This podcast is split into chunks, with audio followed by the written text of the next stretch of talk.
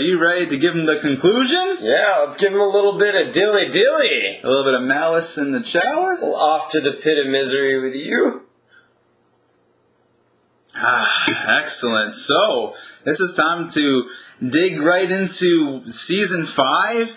Uh, we're doing, uh, this is our part three of season five, which is going to include the last portion of Feast for Crows and the beginning part of A Dance with Dragons, man. Dance so, with Dragons. before we jump into that, I always like to give us like a little update about you know our mm-hmm. viewership and like our mm-hmm. subscribes and all that. So, guys, we've seen a big uptick in subscribes not only on our YouTube channel but also on our hosts for our podcast. And so we've been starting to get a lot of reviews too. We've been getting some commentary, which is exactly what we want. We want that interaction with our audience. And so thank you guys. I know we ask it almost sounds redundant sometimes to let you know like and subscribe and follow us on these areas, but when you do it really helps us in other areas. It helps us to get new equipment, uh, add new wrinkles that we're gonna kind of bring fun things later on, like some of the cards that we kind of threw a quick foreshadow in our last episode to you. Chase pulled it out of his hat. He did on us. So, well, he did a little spoiler alert for you, but Yeah, man, uh, throwing in some traps. throwing in some traps. So,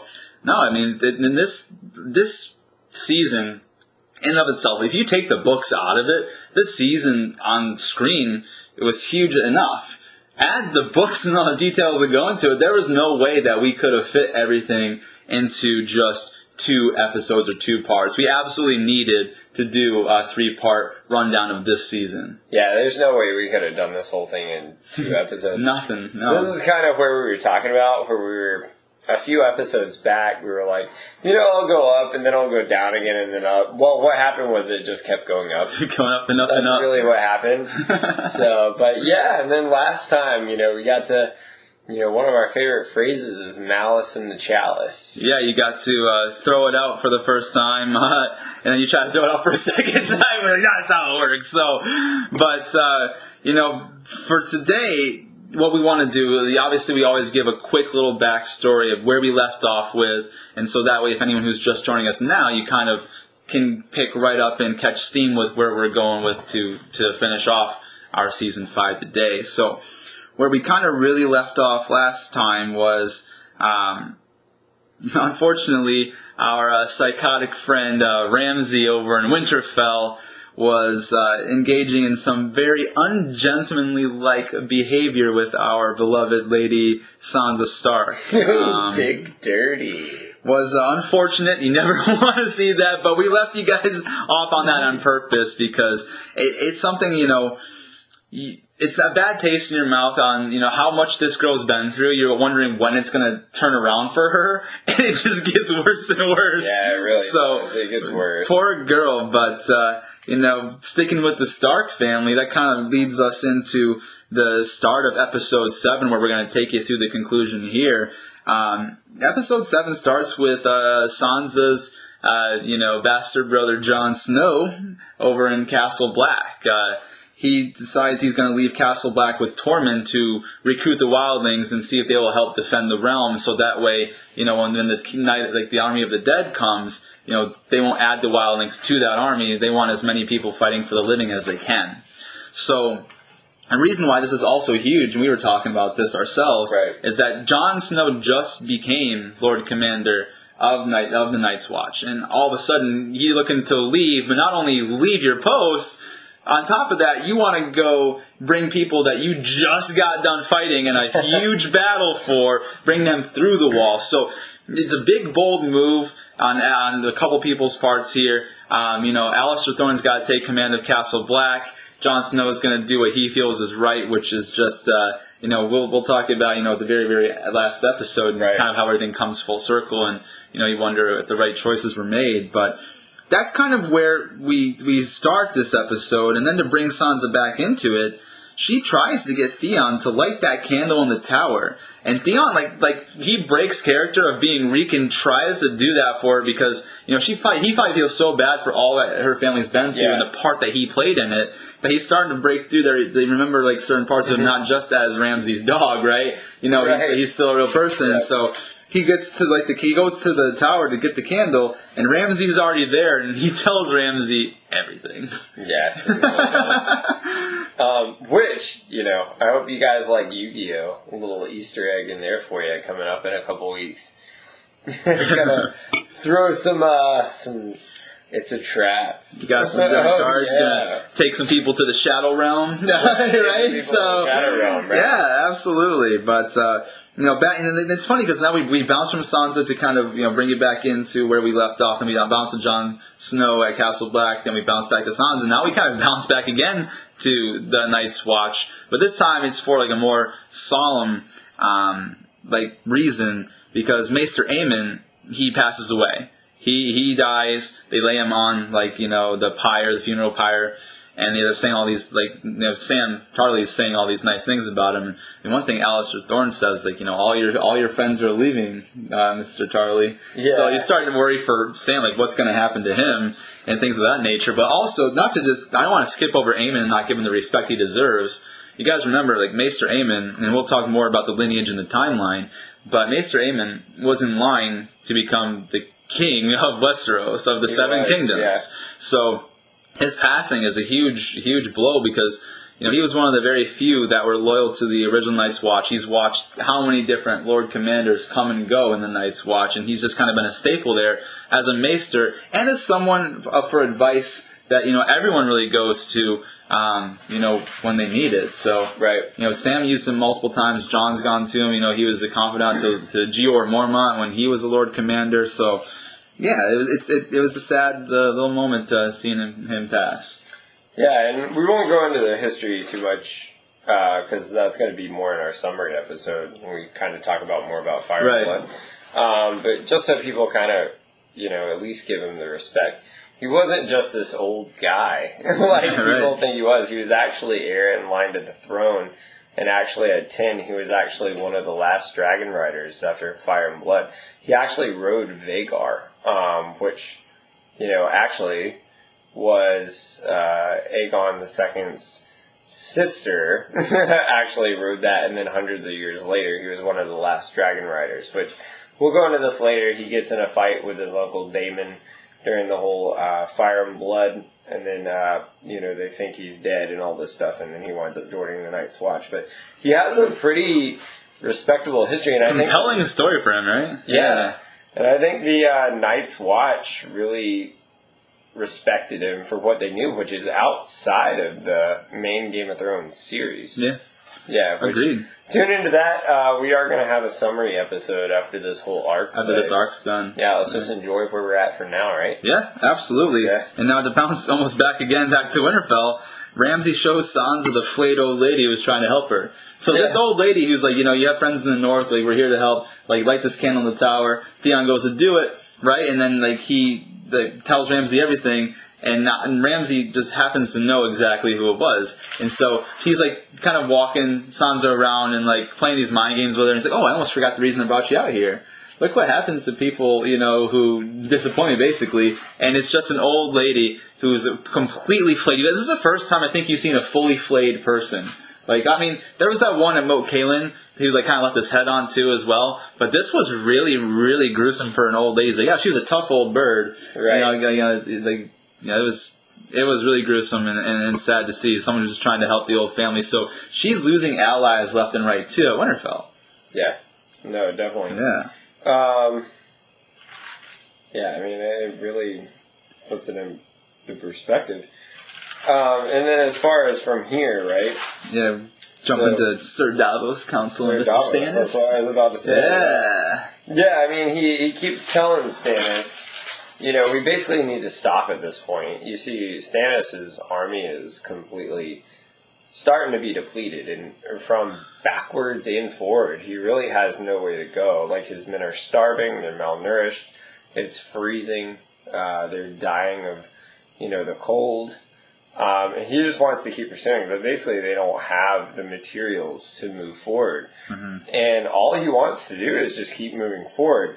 He says actually, quote unquote, we can go forward only forward. and it it shows just like you were talking about in the last episode. Stannis' mind was only on one thing. He really just wanted to be made up. Yeah, it- like that was it. There was no talking around. He's like, it is the right time, and I will risk everything. Like he said, Yeah, yeah, exactly, well, you know yeah. what you did. You took a gamble, and we saw. We're gonna talk about how it pays off here Yeah. shortly, but uh, this is the part, and this is one of the biggest things that kind of upset me. But basically, Melisandre convinces Stannis that he needs to sacrifice Shireen. Like, like you know, hey, like you know, I don't have you know Robert's bastard anymore for her like his blood, and he's like, well, he's not the one with King's blood that's with us. Yeah, and So- you know, as Melisandre, like even in that moment right before she was even questioning Stannis about going forward, she was like, "Are you sure?" And this was kind of the breaking point. I think she proposes because they're so depleted at this point. Like Stannis' army is nothing what it was in Clash of Kings. Yeah, I mean, he had he, he had to go. He had bought and sell swords from the Iron Bank when they could give him the loan, like for the money. So like, it was just it was so bad all around. Like he had a really really good army that was fairly loyal from uh, you know taking it over from Renly when he kind of like screwed Renly over with the shadow stab death. Right, had all of like the armies of the people of Westeros. So now at least they had someone to follow of their own accord. But now he like he had to hire sell swords from foreign countries with the money that him and Davos were able to get from the Iron Bank. Right, yeah. So it ends up biting him later on because you know even though he's got a large amount of of fighters in his troops still, the, the issue is is that like they're not all loyal, and you'll and we'll kind of jump into that later on, but for sure. Uh, and again, you know, while they're still there at Castle Black, the men harass Gilly. The men harass like there's two guys that really like give Gilly a hard Yeah. time, try to get her to like perform certain uh, uh, activities on them, and Sam tries his best to like defend. Yeah. I said let her Yeah. go. like, Oh, like poor Sam like tries to sit there and defend him, and they just knock him silly.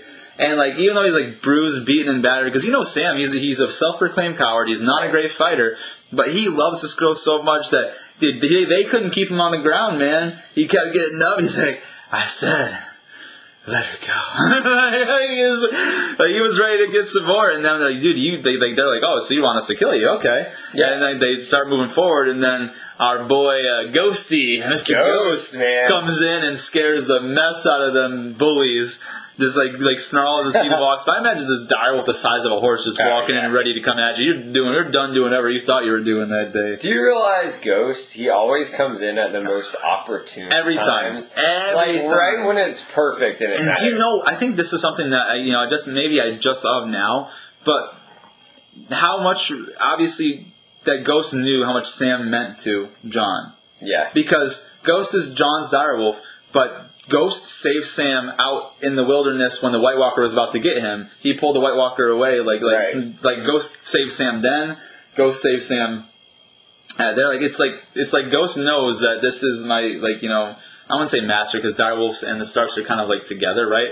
So like this is you know my my companion's best friend. So like he, it's like it Right. kind of shows you a level of intelligence that these animals have. So I thought that was pretty cool for Yeah. sure. No, and that's awesome. you know, after that, it's like Gilly's kind of tending to Sam's wounds a little bit, and uh, they get a little busy. Oh yeah. they get This, was, a uh, this was that moment. Under- you know. underline. They get busy. That's like Sam's vows. I want you to break them. Yeah, right. That was, that was his Yeah. moment for that. Which is because you guys remember, like Sam has never been with a woman, so he lost his virginity to Gilly.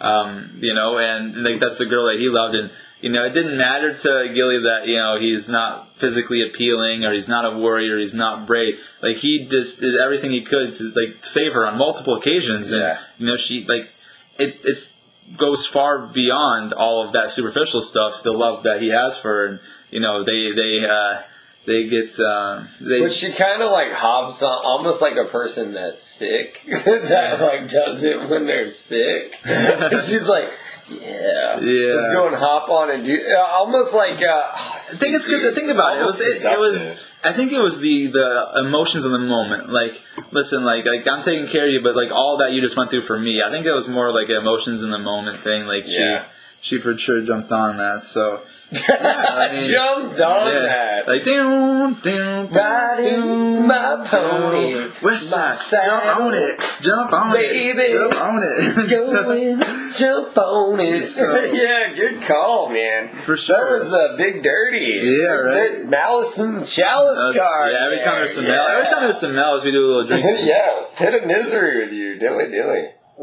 Ah, so now we kind of jump over to Jorah Mormont. He gets sold for twenty gold honors. And you know, Yeah, or he yeah. gets sold for twenty gold honors, which is like the currency in, in the slaver cities. And Tyrion kind of talks and fights his way into the sale too. He's like, "I'm a great warrior." Yeah, to all laugh at it, and then he like beats the guy down with the chains. He's like, "I'll take the dwarf. He's funny." Yeah. like like a little penny. And uh, you know, Tyrion's like, "Well, you know, you have to pay us a wage," and he smacked him in the face. Yeah. Gave him that thing. He's like, "There's your wage, right?" Here's your wage. But And then we gotta jump over to Daario. Daario and Dany. Big Dirty. Yeah, D&D. he, Playing some D&D over yeah, here. they were playing some Daario Yeah. and Dany, right? But uh, Dungeons and Danny. they they, they were naked, and, and Daario was a little jealous. You said Dany got naked. They were in naked. the They were they were naked together Yeah, underneath in the, the sheets. dungeon. They were in the sheets. And, uh, Daario was jealous of his like her marriage to like uh, his daughter, the Dodorak. Like he, he's like, "Do you think I'm, I'm the type of man to get jealous of?" She's like, "Yes." Like, well, you're absolutely right. But uh, I think this was I think this is yeah, sorry, no, after you. I was going to say, Dany enjoyed herself. You saw the old blonde, disheveled hair. I agree. I agree that. But you know what? I was looking at her eyes. And the way that you could see Daario was in love with her, I Yeah, think this is the first time you realize that Dany isn't in love with Daario. I think you're right. Dude, yeah. you see in her eyes like she's like she was pleased by like the actions, but like she just didn't feel the way like you could see it like she was kind not that she was ashamed. She's like, man, like I could see it in her face. That I was just like, I don't think that she's and that's the first moment I think I realized, yo, she's not in love with him. Well, here's the thing. I think it was more of like those. You know how like a girl in the club will find like uh, some super hot guy to have a fling with for a while. Well, like Dario always talked about, you know how skilled he was in combat and stuff, and I don't think she was really ever, you know, in love with that as far as just attracted with that because it was attractive to her. But as far as like in love with someone who's filled with combat, like what else does that really bring to the table that she cares for? Yeah, the thing is, like when we're going to talk about later, like, he's super intelligent. He's Right. got a good leadership mind. But I just, it, it, sometimes you just know, you just don't feel it. You know, I think that's what it was. I think she was trying to replace him with like Ford Khal Drogo. You know, because Khal Drogo was a great warrior. You know, Yeah. and like he, he was a great leader. Um, you know, so it was like almost like she was trying to replace something, and it just he just wasn't filling that hole. That's really That's like, and, you know, and I think that's the moment she kind of realized it because you could see how like his like he had like the brightness and the stars in his eyes and like talking about how like much like you know he was into it and you saw her like she was just like she was like doing that small smirk thing trying to like you know placate him but I think deep down she realized in that moment that she doesn't love him. Yeah, and you know I'm a big quotes guy. I think it starts to turn away. Daario is almost like trying to impress her after she, you know, talked about you know the fighting pits that, uh, as far as opening those back up, and he says. On the day on the day of the great games, gather all the great names and masters you can find and slaughter them all. And she responds and, and kind of is taken aback by the whole thing and dumbfounded because I think she starts to think, you know, the person I'm supposed to be in love with isn't that vile. Like, isn't supposed to be that that cruel. And she says, "I'm a queen, not a butcher." All those rules are either butchers or meat. And she's it, it's Yeah. it's it's very contradictory here too because you see her foreshadowing from so long, but you also see she really starts to fight this rage, almost like how you had Anakin for so long that was trained by Obi Wan that fought against what he wound up becoming.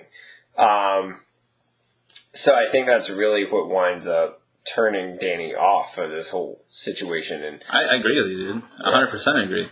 Uh, and so it was because we both like Derry. He's a good guy, but you know, it, it, it's so strange because of how well he was. He used to counsel her and tell her like, you know, really good advice. Like that was terrible advice. You know, and even Awful Marison. Selmy was trying to re- counsel restraint. Like all of like you know all the wiser ones like.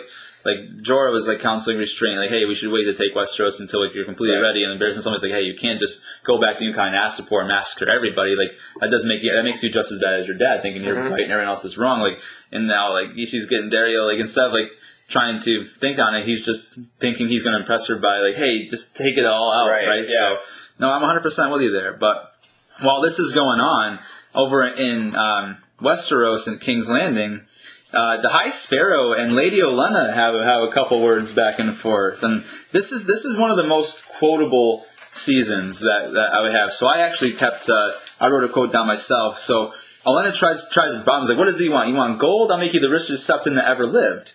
And the High Sparrow responds, I imagine this is strange for you. Everyone you meet has a hidden motive, and you pride yourself on sniffing it out.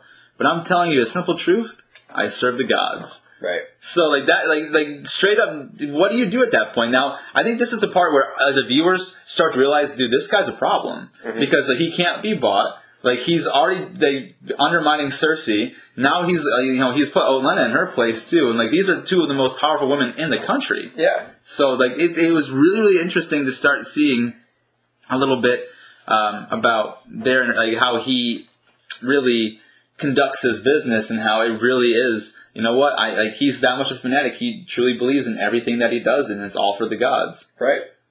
Yeah, actually, I thought that was an excellent quote. Um, one thing he does say, he says, that is very powerful at this point because you realize it's not just him you're going up against here. You're going up against a whole religion. He says, you are the few and we are the many. Yeah. Many stopped fearing the few. He's like, he's like, yeah. What are you gonna do when the many stop fearing the few? Yeah. So yeah, that's that's crazy. It, it's uh, one of those one of those real. That's a good quote that that to, to end their little interaction on actually, and where that takes us to is kind of on the Dorner ship, where Jaime and Myrcella. Well, not even on the ship yet. Like they they talk kind of like together in that room, and they have that like interaction where hey i'm taking you there. And, and marcella's like genuinely happy. Like she like it was one of the weird arranged marriages to put it how jamie put it. It's like arranged marriages are so rarely this well arranged. Like it's exactly how i said it's like you know it barely ever works out this way. So you know she's like i'm not leaving i'm staying right here. Like i, lo- I love him. And so Jaime's kind of got a loss of like what to do. And while this is going on, Bronn is down in the dungeons there, kind of going back and forth with the jaws with the uh, Right. sand snakes, you know. And like the, the the the young one, Tyene, is starting to say, "I'm the most beautiful woman in the world," and Bronn is like, "I don't know about that. There's a lot of beautiful women out there." She's like, "I'm not the most beautiful." He's like, "Well." There's, there, like I said, you know, in Westeros, there are many women. He's like, what? She goes, name one woman more beautiful than me. And then he starts kind of kind of getting woozy because like she asks about his how's your how's your arm a couple times, and he's like it's fine. He's like oh you're really worried about it, huh? And like yeah, so this is like this whole like interactions going on. Like they're being snarky back and forth in the interaction, and then when he starts trying to think about who's more beautiful than her, just trying to, trying to give her like a hard time, he starts realizing his head's getting a little woozy, and he's starting Yeah. to like get a little whoa what's going on, and. um he's been poisoned with what's called the long farewell. And the long farewell is like, you know, it takes a while. It like it takes a while. It's almost like the poison. It takes a while to kick in into the bloodstream. So like while they got he got like slashed in the arm when they had that little um, spat with them in the courtyard before they got like sent to the dungeons by uh, Prince Doran's people.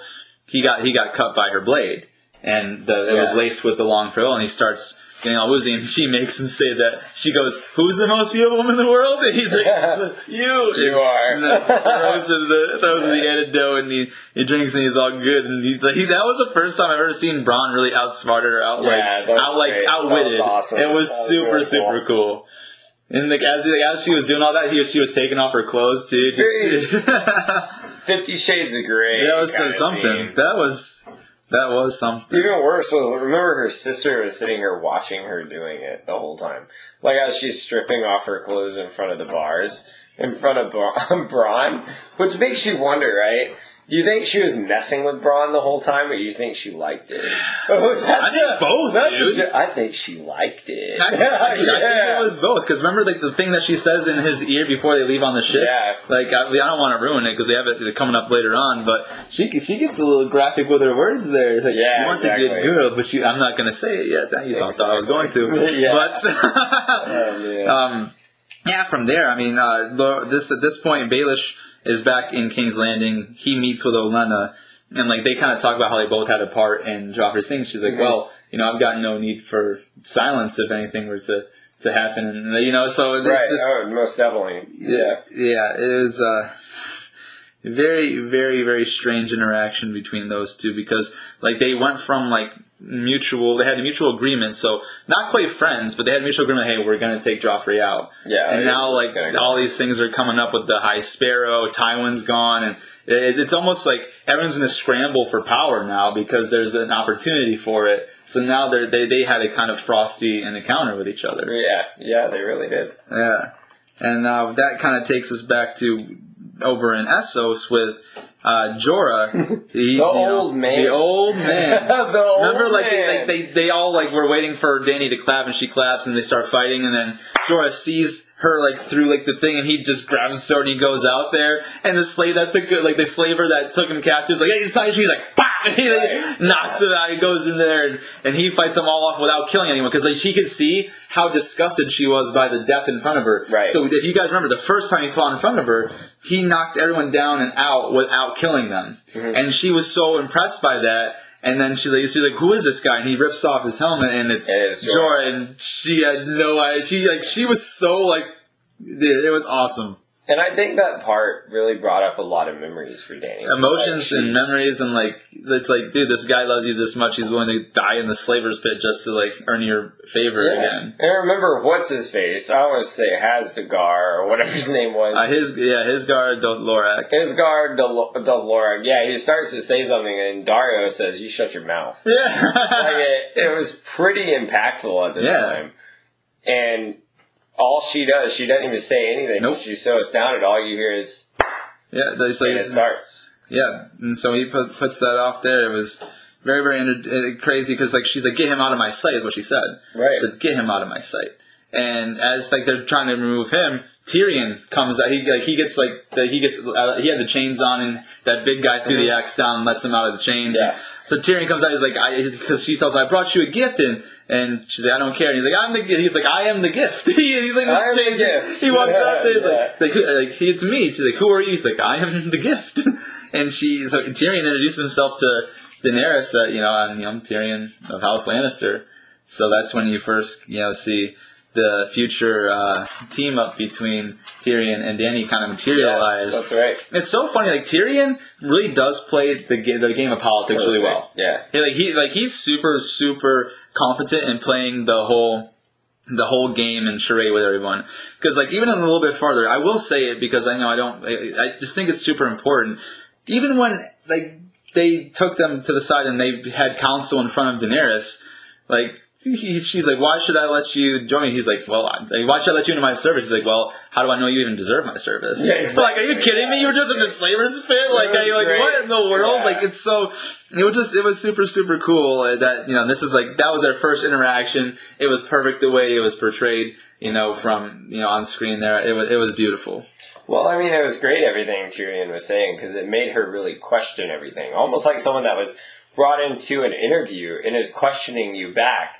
Yeah. Like, do you even know what you're talking about, sort of thing. Right. And like, this is not only that, but like, you have to realize, like, the Lannisters are her sworn enemy. Right. Right. So like, not only is Exactly, like an interview, it's like an interview with like someone that you're not supposed to like at all. Right. Like, you know what I mean? right. Like, it's so crazy. And then remember, she's like, "Well, if you're my, you know, if you're my hand, what would you do with him? And referring to Jorah. Right. And he kind of gives him the whole And he's like, "Well, you should probably, you know, execute him." Well- But I wouldn't do that because I mean, he's. he's There's a lot of good guy. quotes with that. I want to I want to touch that in, de- in depth because that comes up in a little bit. I want to touch because I, I wrote down the three quotes for that. It was super super important because it kind of it really sets the tone for what happens next the next go round in the fighting pits. Yeah, But um. And the, under, after that, you know, Cersei kind of taunts Margaery in the black Yeah. cell, brings her like right. the venison, and pretends to be like on her side, like, yeah, you're, like, you're a hateful bitch, like, like yeah, like yeah, Bitch.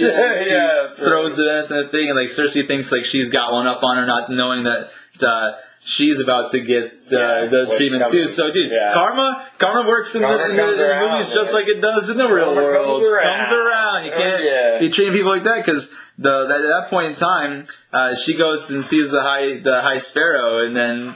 Lancel appears and they Oh, imprison yeah. Cersei and he's he, what did what did the High Sparrow say? He's like, I know somebody and he has a lot to say about you. Oh, and Oh, that's yeah. how That's right. and like like them pulling her into the, the cell is kinda like how episode seven concludes. It makes me think of that Justin Timberlake song. What goes around comes around, Yeah. comes around. 100%. comes around. God, Oh, J- it's so great. off topic, Justin Timberlake has been relevant for He's so man. long. Mhm. Like literally from the nineties until the early two thousands to like even now. It's just it's amazing how long he's been able to keep his career going. But dude, that just Yeah, yeah. kind of went off on, No, off on left field there. what was the one? Cry Me a River. The damage is done, so I guess I believe. Yeah. Oh yeah, it's a just crazy, man. But uh, Very sad Yeah. about that halftime show he gave, but I'm always a JT fan. I thought it was. Uh, see, like I think that's more of propaganda, people's popular opinion, because I thought this halftime show was fine. Oh, I, Like, I thought he did a good job. side. Yeah, yeah. they kept cutting out on him. Yeah. No, JT's the man, dude. Ever since NSYNC, he was insane. Raymond Noodlehead, right? So, Joey Fertola, But- you're awesome. Let's- Live in Orlando here with us. Let's run. Let's get back never ran that show. into the Game of Thrones, guys. Sorry about that. We just like Oh, yeah, man. we get out Yeah. sometimes, but uh, By yeah. the way, left field, real quick, but just this two seconds. So actually, it has been proposed that NSYNC and the Backstreet Boys go on tour together. If Justin Timberlake joined that tour, do you know how sold out that would be? Dude, it'd be the biggest sold out event. Yeah, it- that'd be crazy. Minutes. It'd be insane. Yeah. Anyways, okay. So going back to the High Scepter here. Well, yeah, I mean, well, what kind of the, the High Sparrow? The High Septon's already in the Black Cells for like Sorry, High sparrow. Yeah, so the High Sparrow's in the imprisoned Cersei. That's how episode seven concludes, and episode eight is where Tyrion and Dan- Daenerys are really like that opens up with them sizing each other up, right? So Dany asked Tyrion exactly what he asked. He said, "What should I do about Jorah?" And so he's like, yeah, "What does he tell her?" The, the, the quotes are, you know. Uh, a ruler who kills those who are devoted to her is not a ruler who inspires devotion. And you're going to need to inspire devotion. A lot of it if you're ever going to rule across the narrow sea. So that was like a big full thing there. So obviously, you know, killing him was out of the question. But it's funny. He's like he's he's very devoted to you, and he's in love with you. I think. Like he, he just Right, flat yeah. out said that in front of the whole world. You just you just met this girl. Like Tyrion. Tyrion's such a little badass for like like how like his stature and being a dwarf. Like he he really does act like he should be there with everybody else, which he absolutely should. But like he holds no worries about like how other people perceive him. He doesn't care. Like like he's gonna be himself, and I really love that. Yep. And so uh, that ends up happening is uh, you know he he's like, you're gonna need that, but he cannot like when you cross the narrow sea, but uh, he cannot be with you when you do it. So she removes Jorah from the city the second time, Right. time number two, and then you start to see because he pulls his shirt up again. You start to see his grayscale mark is growing a little bit. right.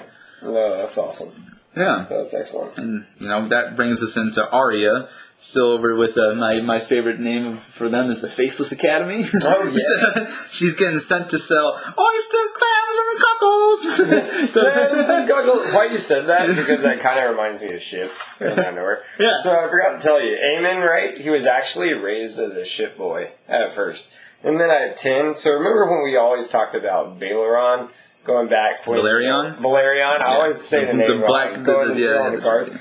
So Balerion died at ninety four, and remember I told you Eamon actually he was really the youngest of the Targaryens. He was about 10 when he started riding. Mm-hmm. So he took over Vhagar, who was actually his older sister's dragon, because Balerion was 94 at the time. And uh, Getting a little too long in the tooth Yeah, to fly anymore. Yeah, But no, so I just thought that was pretty cool that I came across. Uh, but yeah, just funny how that goes into. But oysters, clams, and cuckles. Yeah. so, yeah.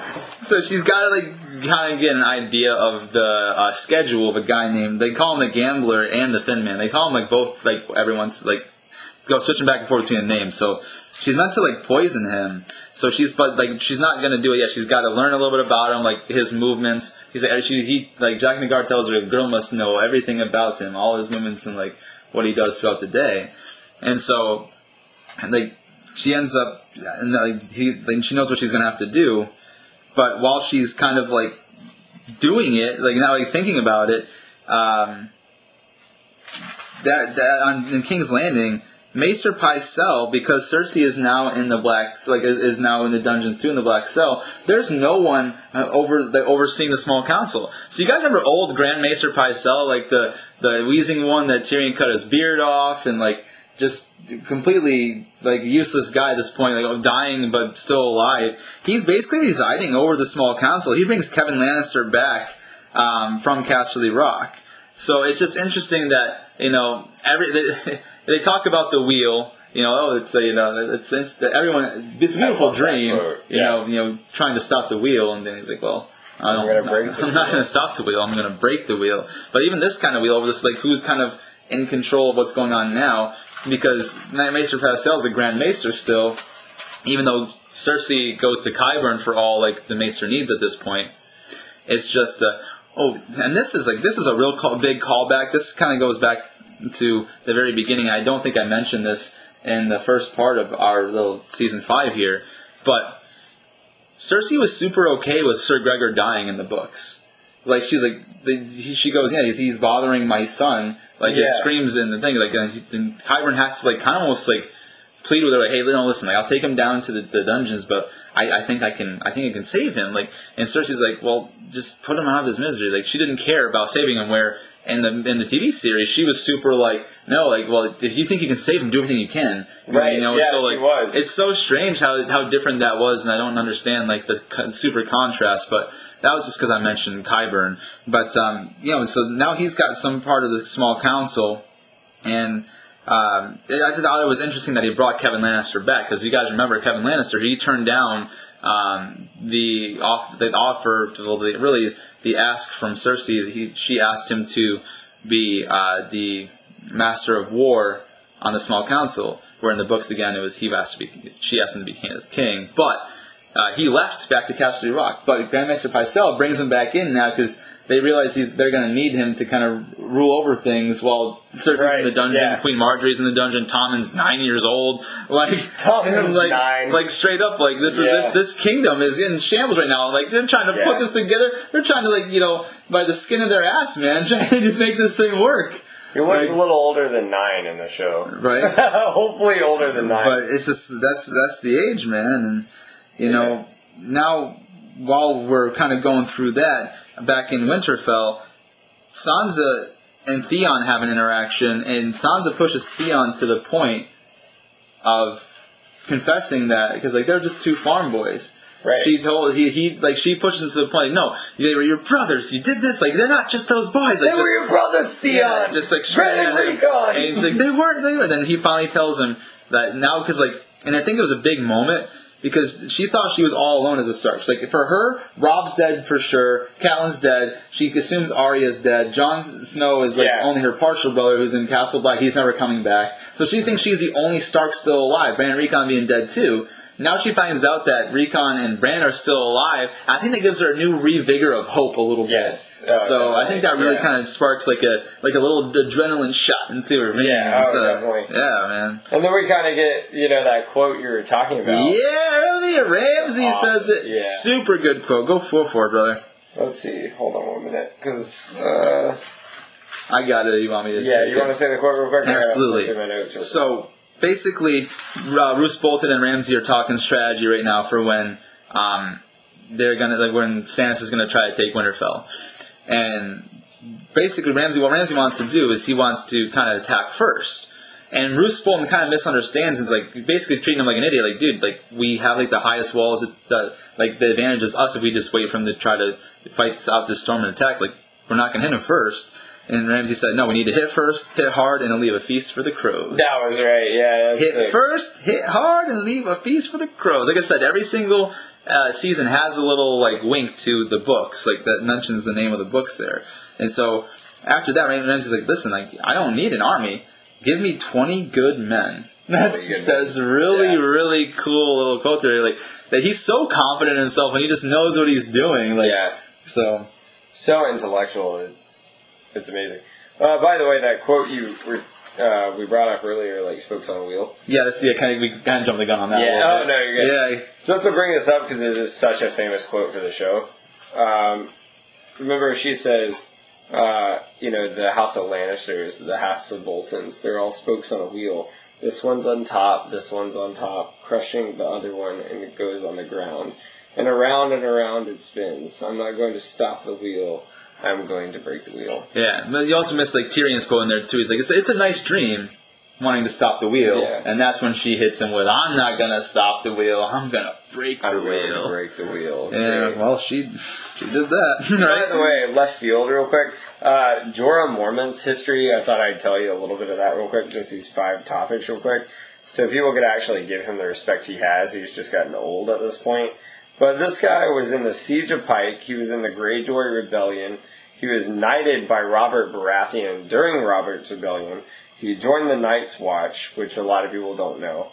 Um, and then actually after that, that after that, um, he actually was mentioned by the Dothrakis um, as being like basically uh, they called him a descendant of the Andals, but he was like really highly respected. So this guy, speaking of like just since we were talking to Dany, like he wasn't just a little bitch like in the fighting pits like originally. So I think that's part of it.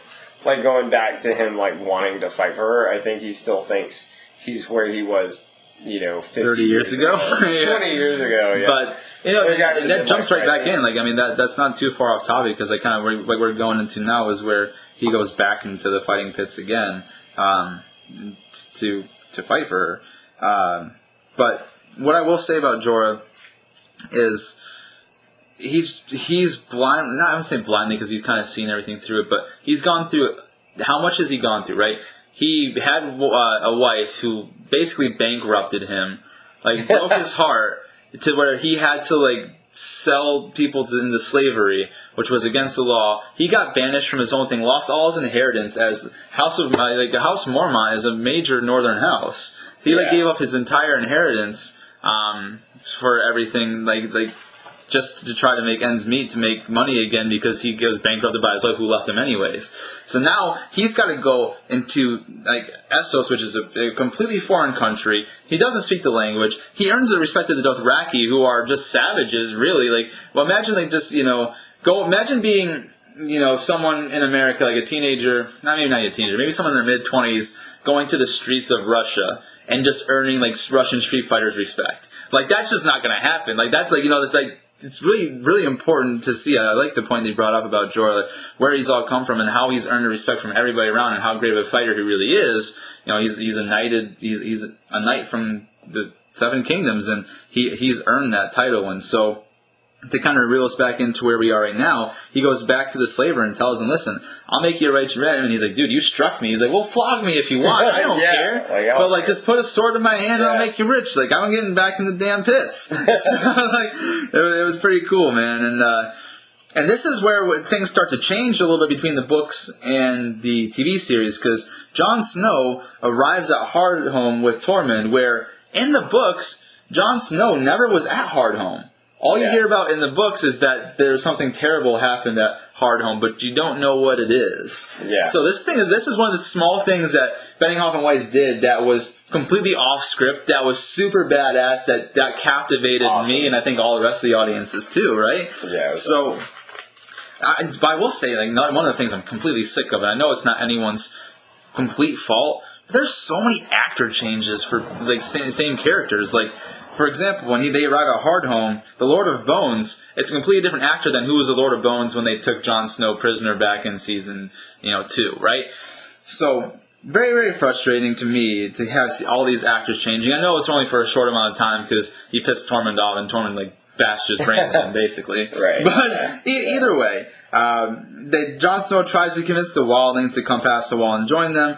Tormund like, kind of backs him up, and uh, this is a quote from Jon Snow that I love. He said, "The long night is coming, and the dead come with it." That was Yeah. such a badass quote. Like, awesome. and one Pretty more, amazing. one more thing before I turn over to Chase to kind of speak his piece on this. I wrote this down because you guys know we do all sorts of you know fantasy uh, breakdowns. And remember how in the Mandalorian, what's their biggest saying? This is the way. This is the way. Tormund is the first person to say that, and it was in Game of Thrones, and it was in season five. This is the way. So this is basically she. The girl, her name is Karsi, the girl that I was talking about earlier, who I Right. wish she didn't die, ended up dying at, at Hardhome. She goes. Who gave you the order? Not that one. No. Just- no, no, Karsi is the, is the one that had the kids that gave like, hey, will they be safe behind the wall? Like, is they're gonna they're gonna follow your orders or what? Yeah. But anyways, she goes, I trust you, Tormund.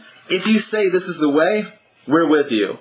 Tormund looks around. He says, "This is the way." So Tormund is the one who really coined the, the phrase "This is the way," guys. So just a little thing there for you that you're following all our ones. I just wanted uh, to put that out there. But just I'm gonna bring that over to you. What are your thoughts on what's going on with Jon Snow and Hardhome at this time?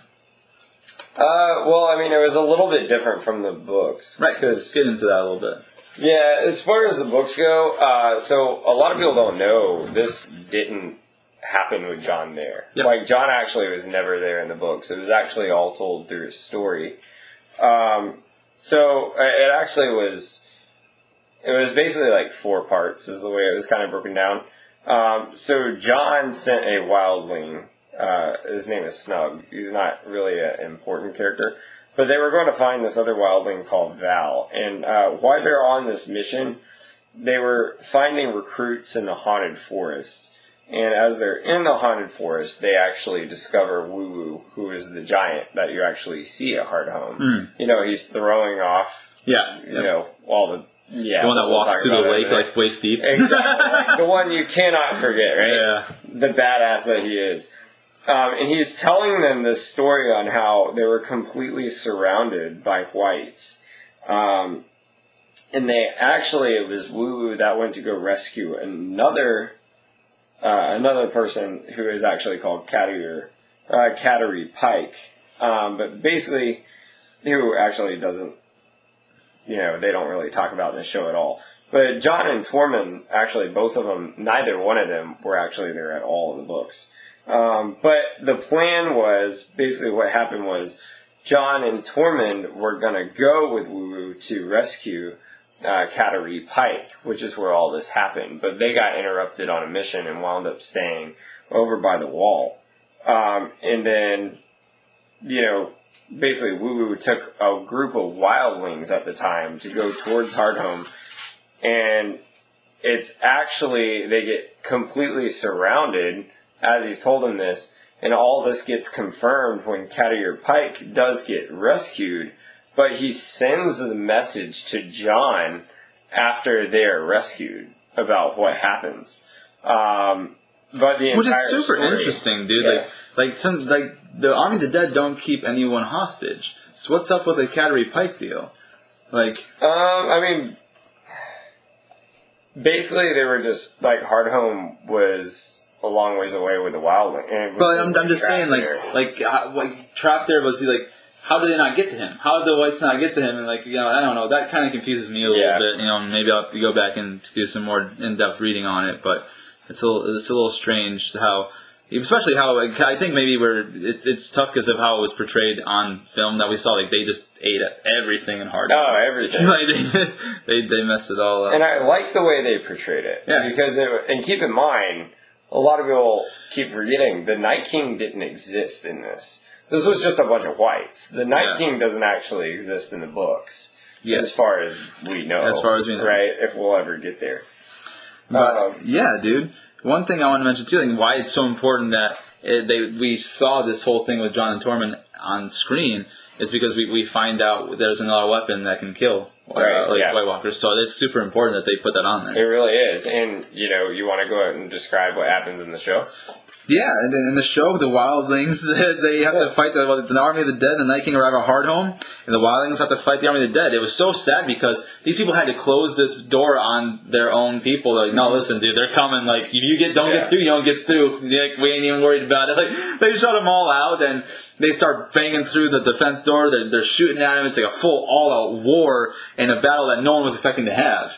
Like, they're just chilling there. Imagine if. Tormund and Jon didn't get to, to Hardhome like in time, they would show up there and it would just be an army of the dead waiting for them. They, The Wildlings would be done. They, they would all be done. There'd be no Wildlings. Yeah, zero of them. And then that would have. That's a whole nother. Uh, the, the worst would have come true for you know, Castle Black is now the Army of the Dead have added the wildlings to it, and they've got no help because they only got fifty men. Yep. Remember at Castle Black, like oh, there's only fifty sworn brothers. The rest are all Stannis' army, right? So, dude, that, that they start going back and forth. Um, uh, uh, this is what I think is really cool too. This is where you really see Jon Snow uh, outside of his his uh, leadership at the fight for Castle Black.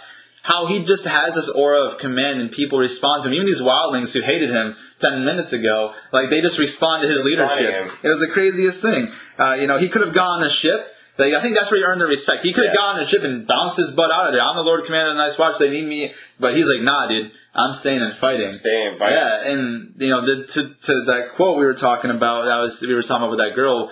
She, uh, Karsi, she takes her two children and puts them on a boat. She's like, "Listen, I put my children on the boat. Are they gonna go? Are they gonna let them through?" He's like, "You have my word. I've given orders." And she turns to him. She's like, "I don't think you're gonna be around to enforce those orders." Yeah. Like that was crazy. Like That they all were prepared to die right then and there because they saw what was happening. Like it was a massacre for the most part. They're fighting back the best they could, and um, That's what it was. yeah, And I like how you brought up Jon's command because remember he was telling, you know, he's like women and children get on the ships. Like he was telling them what to do, Yeah. and they were just responding to it. Whereas before, remember when he went into the camp, uh, Tormund had to convince them to give leadership. Like he was like, you know, that was Jon that put the arrow through man's radar. It was, you know, he was putting him out of his mercy when Jon was over there saying, "I killed him." Because of course Jon never really tells. he doesn't want to tell a lie. He doesn't want to Yeah. tell it. Hey, listen, I straight up did this. Yeah. But uh, yeah, I mean, for sure. And and you know they realize, oh this, oh shoot, we need to go get the dragon glass. And so like the like one of the Thenns that li- literally declined Jon's invitation for help was like, no, you they're gonna they're gonna kill your bodies and dump you in the sea. Yeah. Like he ends up being like, all right, let's go get the glass. Right. And then all of a sudden, like in the books, they're called um, the others, right? Then other appears, and other is like a yeah. straight up white walker, not a white, and he's like a for sure lieutenant of the Night King's like, army. And so the Thenn's like, listen, Jon, you go get the glass. He goes to try to attack this White Walker. His axe, like they they cling like weapons, and that ice pick thing that that White Walker has just shattered his entire Shattered. an axe, and he just throws the ice pick right through him. It was the it was the worst like defense ever.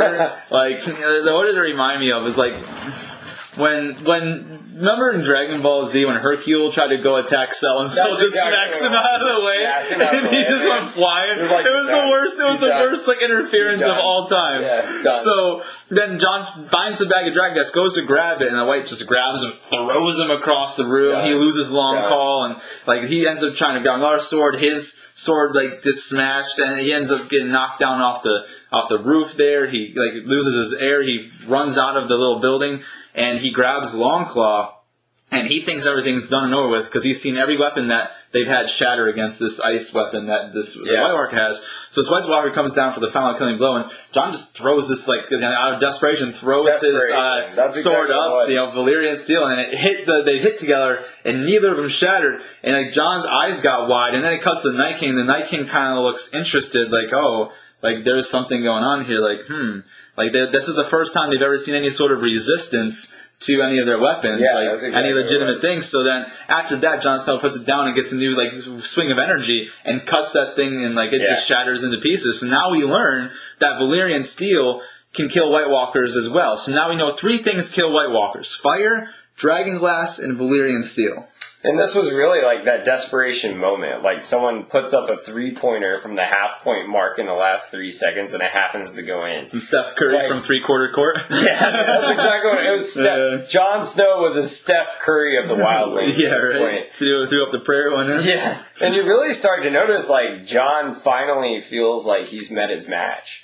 Like they were going blow for blow Yeah. when he was thrown down two floors. He's like, man, I just can't get a get a move on him, man. It reminded me of Well, he also was taken off like off balance even from the beginning. It wasn't like a start like face off. Like he was trying to get a dragon glass, dragon Yeah. glass, and he just got thrown off. Yeah. Like oh shoot! Like he was never really ready or set. But yeah, everything that desperation was there was was, was crazy. It reminded me of before Goku goes Super Saiyan and like is fighting Frieza. He's like, I just can't get him. I Yeah. just can't land a move on him. It was It was- crazy. man. It was nuts. And dude, one thing I wrote down, and this is completely my own thoughts. I, I just thought about it um, when I was watching it because we were talking about the previous episode a lot about the Doom of Valyria. Imagine if Mm-hmm. the army of the dead, like, was able to take over the stone men. And now you got stone men who are White Walkers or whites.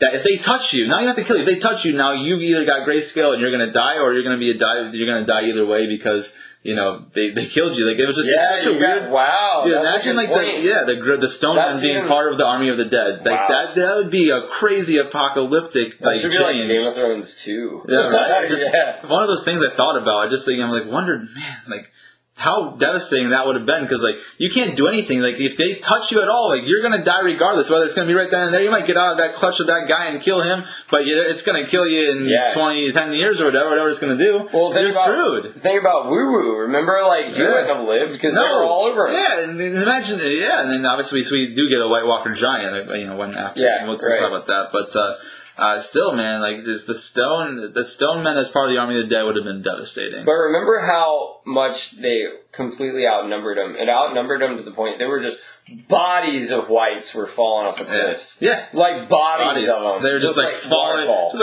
like jumping like White chest first, like falling. yeah, insane. It was crazy, but uh, yeah. And at this point, they're like, "Listen, we need to get going." And like they, they like Edd tells us, like, "Listen, we're all gonna die here. To get on the Yeah. damn ship."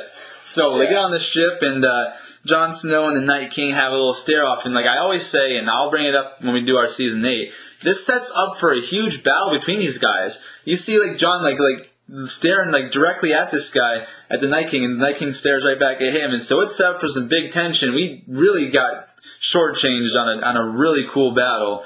Um, but either way, you know, as he's looking at Jon Snow, he puts his hands to the side and just lifts him up. And every single wildling and number of the Night's Watch that were there at Hardhome that died in the battle just rose up as Army of the Dead.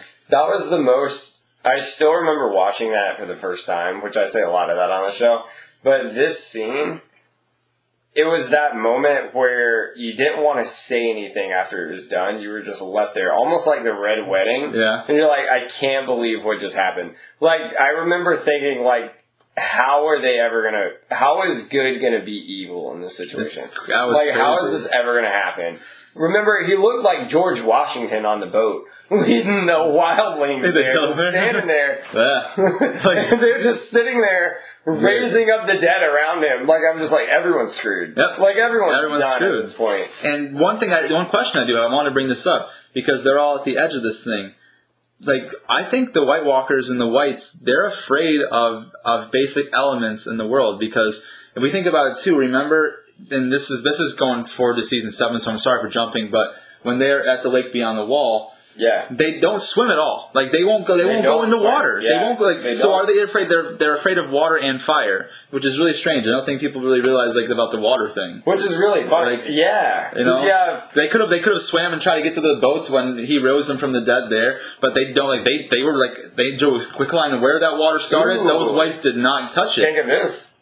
Fire kills them, right? So Yeah. what do they melt into? Yeah, I mean they could Yeah. yeah. in water, like, but it's just so strange. Is is that you know are they just afraid of basic elements of the world? Like why why water? Why is something water that has any sort of effect on them? It almost You makes know? you. Sorry, I keep interrupting. No, that, that that was my last thought on it. Like I don't know why that what what's what it is about water that stops these things. I mean, it makes you wonder if it goes back to the children of the forest that, like, were said to have created them. Like, you know, the children of the forest worked with fire and, you know, they basically worshipped almost like, you know, I guess, uh, I guess you want to say technically the elements, but really it was like, you know, the three-eyed raven and the trees kind of thing. Um, so it makes you wonder if they are afraid of elements for that reason, because it was the children of the forest that originally created them to fight off. But like, things. but if we're afraid of it, could water have been used to kill them? Because Right. fire, obviously, you know why they're afraid of fire because you you know they, they get set on fire, they're done. They Yeah. like they're they're gone. Like, what's the water thing? Like you know, if, if let's say if um which that just- brings up a good point for season eight. I want to know Yeah. about. Which we'll jump into that later on. I'm really interested. Like, what if you know at that you know, maybe they just dropped all of them off into like into the water, would they have just died there? Like they can't. So like I don't know, but it was just interesting. I noticed you know they all stopped dead at the edge of the water, and then at the like beyond the wall, I'm like, oh wait a second, like they won't do anything, and it comes to water. Yeah. So Really, really strange, and that's how episode eight concludes. Before we jump into episode nine, I was just gonna say this is really the moment where I think Jon's shocked. Like he every every moment, big moment. Well, do you know Jon why he's before. shocked? Yeah, He's yet to see the army of the dead. This is the first Right. time he sees it. Remember when they hit because like he wasn't at the Fist of the First Men when the Night's Watch saw it. He's only Yeah, hearing right. Recollections true, of yeah. stories. This is his first time seeing it, but not only does he see it, he sees how they're made. how they're made. So, like, yeah, like this guy just goes like this, and they all just rise. Like, dude, you just added 300 people to your army by going like this. like, and it's it's really like I mean, think about it. If you go back through Jon's history, as far as you know, Craster's Keep or Castle Black. Like he's always held his own. He's never really been shocked at what he's dealing with. yeah, ever. I think this is the moment where John is just completely dumbfounded. Because in his mind, and like rightly so, how are they going to beat this? Yeah. How are they going to like? What are they going to do? like that's literally the thought in your head. I hate to say it, but quote unquote, you'd be thinking I'm fucked. Yeah, Excuse my language, but that's what it is. it's exactly what it is. Yeah, like everyone's screwed. It's a slaughter fest. the slaughterhouse. But going to your point, the Night King is really stopped in his tracks too at this moment. Yeah, He's he, like- he was he was like he. That's the first time he's any, seen any sort of resistance that would have had any sort of like like repercussions that would be negative for their army. Like, oh wait, he just took out one of my generals. Like like hmm, this is this is like obviously it wasn't more of a concern. It was more like it was a curiosity. Like, Yeah. huh, I've not seen this before. So yeah. That was strange. So, good stuff. But yeah, no, jumping into episode nine, you know, Ramsay and his twenty men, they destroy the horses, the food stores, and tents of Stannis' army, like while they're asleep in the night. Yeah, man. Like it's crazy. So, and on top of that, after like all this happens, like, um, what's his face? Stannis, like he's like, listen, like, there had to be someone from the inside had to have like let them in. How could they not have seen it? Like that was like, listen, like these are Northerners. They know their land more than we ever will. And then Stannis is is like, no, I want everyone who was on watch duty last night, like done. Yeah, I want them gone. right.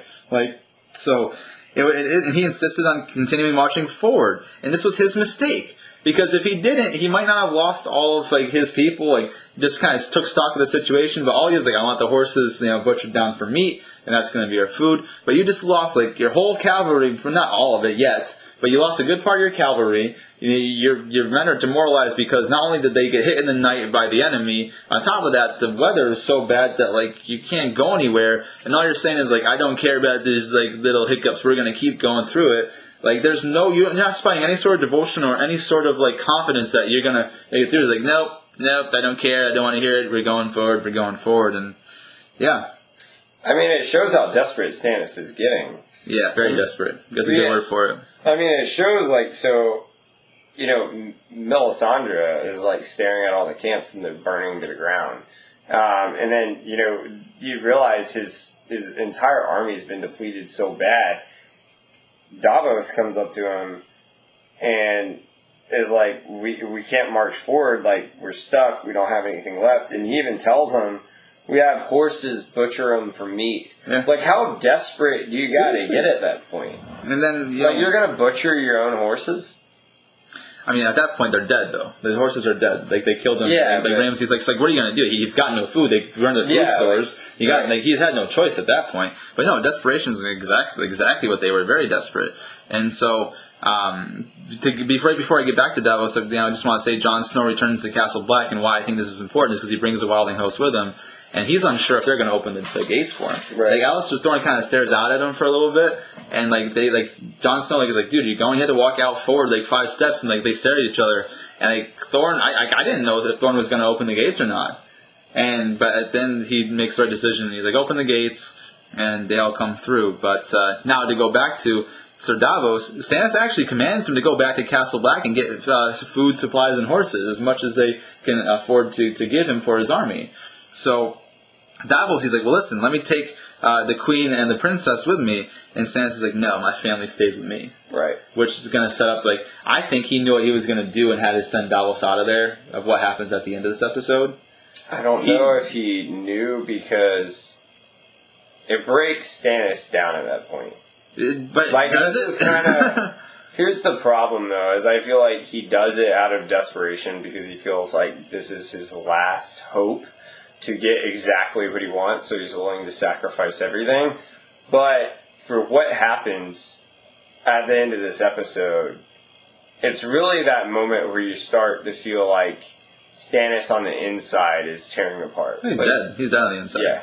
I didn't get like. I guess this is the last thing he cared about. it was that's but I think he had an idea this was gonna happen because there was like before remember remember Melisandre like in the episode before was mentioning you know like listen we've got somebody with King's blood Yeah. so he at least he already had it in his mind that this was a possibility and I think he sent Davos out to do it because he knew that like Sir Davos was would never in a million years allow that to happen because remember Right. how he helped Gendry escape a bastard that they didn't even knew and he's like friends with the princess the princess taught him to read like like they were together Yeah. like they like he's almost like an uncle to her like as an actual father while Stannis Mhm. is being the king Davos is almost like a father figure to Shireen so there was no way he was going to allow that to happen and so Stannis sending him back to Castle Black, I think, was a double meaning. Like, yes, like he can hide under the fact that, yo, Davos, you're, you're one of my greatest, someone who can talk to Yeah. somebody you have a relationship with with Jon Snow already. So I, and I can't, I don't trust anybody else but you. I think it's because he, he knew that he was going to have to, what he was going to have to do. So, Yeah. um, well, while that's going on, you know, Davos goes to Shireen's tent to say goodbye. He gives her uh, a stag, and that comes important. That becomes important later on when we find out what happens. But he gives her a little like toy like like thing he carved out a wooden stag and uh, asks what book she's reading and she replies a dance with dragons A Dance with Dragons. right so i thought that was pretty cool and that's kind of when it cuts to prince doran over in uh, dorne he arranges a sit down with ellaria jaime myrcella and trystane and what their whole thing was is like, hey, does Tommen insist on Myrcella going back? And he's like, well, I can't refuse my king, but guess what? Trystane's going with you, and their marriage is going to hold if you want to keep a relationship with Dorne. Yeah. And so Jaime's like, okay, well, you know what? I guess this is kind of going to work, Yeah. right? This is the you know, that that they. Uh, I think that's super important because not only that, they may he like the other terms that Prince Doran had was listen, he's going to have to take Oberyn's place on the small council as well. Yeah. So And I think it's important to say, even going back to A Dance with Dragons, like, of course, people know, you know, the next book that you really kind of dive into is Dance with Dragons, but it's really like a play on words. Hmm. Because she's she's reading Dance with Dragons, but also like all the armies here are doing this whole dance around each other. Basically, it's not just about you know exactly what it's talking about, but it, it's it's very interesting because you you have this whole idea wow dragons are going to be all throughout this book and it's really just about a, a, it's really a play on words is what it is and she's reading it. Um, just to give a quick summary of a dance with dragons i'm not going to go all into it. That's for our summary episode which our readers and our listeners viewers uh, will wind up seeing which will be pretty cool. Um, but just so you have an idea on what that was actually about was that took about 150 years before, which is going to be really cool when Fire and Blood, uh, there, it's based on Fire and Blood, but House of Dragon comes out, which is based on House of Targaryen, which we'll go into then, but that's just a little piece of it. But basically what happened was, um, you had Aegon the First, that was an old man that had an affair, um, with the queen at the time, which was uh, Rhaella. Well, Rhaella couldn't produce a boy heir, um, so he actually wound up uh, marrying another girl, Estella, who actually produced a boy heir who wound up becoming Aegon II. Um, long story short was uh, Aegon First died off because he was old. There was rumors whether or not he was actually poisoned, which is interesting enough. Um, but Rhaella thought she should take the throne because at the time Aegon II was an infant um, and shouldn't take the throne. Well, Estella really wanted the throne for herself and really didn't care that her son was an infant. So the war broke off into what was called the Greens and the Blacks. Uh, the reason it was actually called the Blacks was because the Targaryens at the time had a black flag with the gold dragon on it. Just like what's interesting is you see the Lannisters now in King's Landing with the red flag with the uh, gold lion on it. So uh, Rhaella had uh, the blacks and Estella had the greens. Um, long story short was um, Rhaella really wanted the throne. Well, they had this whole council meeting, and Estella had the gold cloaks actually execute her maesters.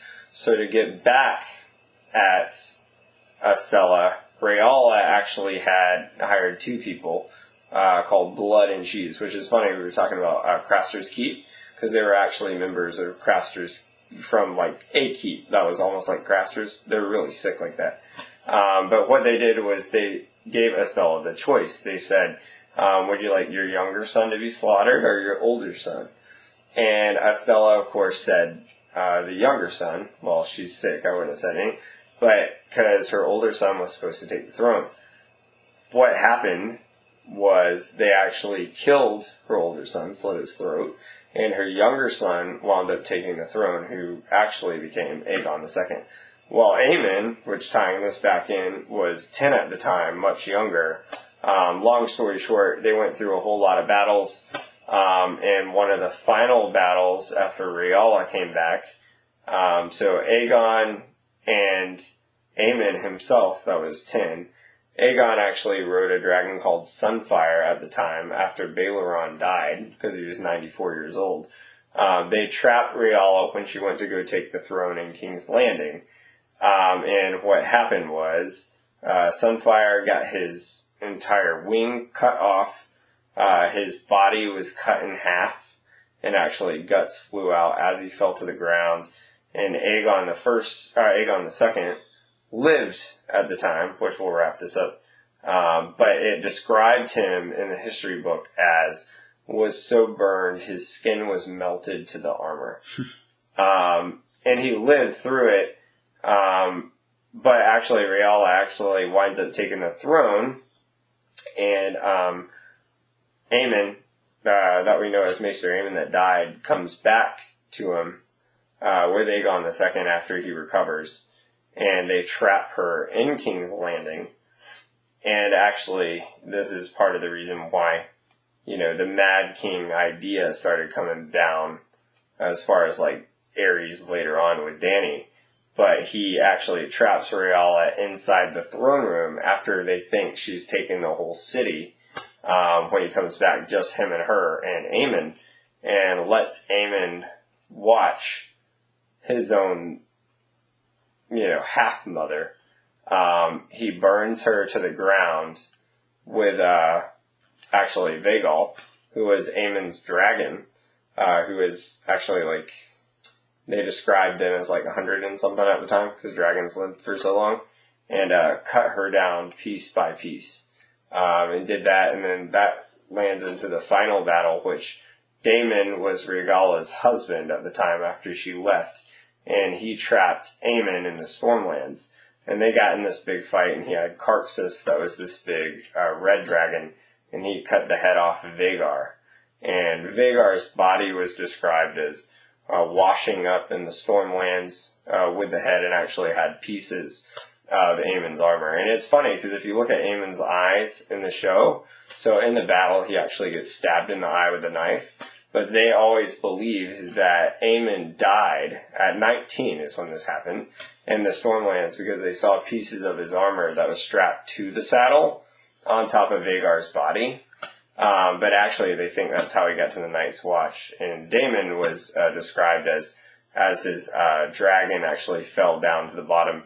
Uh, he died on top of him on the very uh, island of the Stormlands. So just so y'all have a quick you know, 10 minute summary on that, going off topic. Play my Chalice and Malice card, baby! Hell yeah! Chalice and Malice. So now y'all know what What Shireen was reading. There we go. exactly, there you go. but, uh, yeah, and then, um, you know, now we kind of jump before we, we kind of left off with Trystane, how they're supposed to name him to the small council, what's going on here in, in season five, and uh, it jumps over to Arya back in Braavos she's supposed to be serving the oysters with the poison. Like this is supposed to be the day where the, the poison is administered, and it ha- just so happens while she's like at the ship docks, a ship from Westeros comes in with uh, a person named uh, Meryn Trant. And guys, remember Meryn Trant is the guy who killed Syrio Forel, the original quote unquote dance master. Uh, that trained Arya when they first arrived in King's Landing back in season one, and she, and Meryn Trant has always been on Arya's list of people that she wants to kill. So uh, he doesn't even she doesn't even sell him the oysters that day. She just gets paid attention right to Meryn Trant and uh, kind of follows him to where he goes. And so Meryn Trant he goes right to the the you know community whorehouse. I mean, Yeah. two other guys, like, that's exactly what he does. And Speaking what, of tongues. what we really uh, uh, understand and learn about Meryn Trant here is that he enjoys the company of abnormally young girls. So it, how gross that is. Like, on, they already like have a big dislike of Meryn Trant as it is. But every time they bring in a new girl, he's like, he wants younger and younger. And then finally he looks at her like, like, do you have what I want or no? And that girl's kind of mortified because she finally realizes what he's looking for. And, but like, he's got a lot of money, so he's going to pay it. And so they, they kind of oblige and they, they bring him really small young girls and it's, it's really, really sad. Um, and yeah, dude, then it jumps back over to Doran and over and Dorne gives Ellaria a choice. Like, listen, you're gonna either swear allegiance to me or you're gonna die right here, right now. And she bends over and, and kisses the ring and like kind of weeps a little bit, puts on a big old show because this thing ain't over. She wants Doran to think it's over, but she, she's, it is not over at all. And so, yeah, she kisses the ring, but you know, it's, it's, it's like a fake allegiance there and we get you know to go back to where Stannis is to kind of fulfill what's going on over where you know, on the way to Winterfell. Stannis goes to Shireen and gives her a cryptic speech about fulfilling destiny. And Shireen's like, "Well, Dad, Father, I want to help you in any way that I can," but she doesn't quite understand what that's going to mean. So, kind of almost like Stannis is trying to get her to like, hey, like, is it? He's trying to dance around what's going to happen, and she's like, yeah, I want to help, like, like whatever I can do. Like, I want to, I want to be there and help you do what I can. And um, unfortunately, that involves uh, sacrificing Shireen, and so all. What's really, what's really interesting about this moment too is that uh, the Queen Selyse, like Stannis' wife, has been very, very hard and hateful towards Shireen this whole entire series.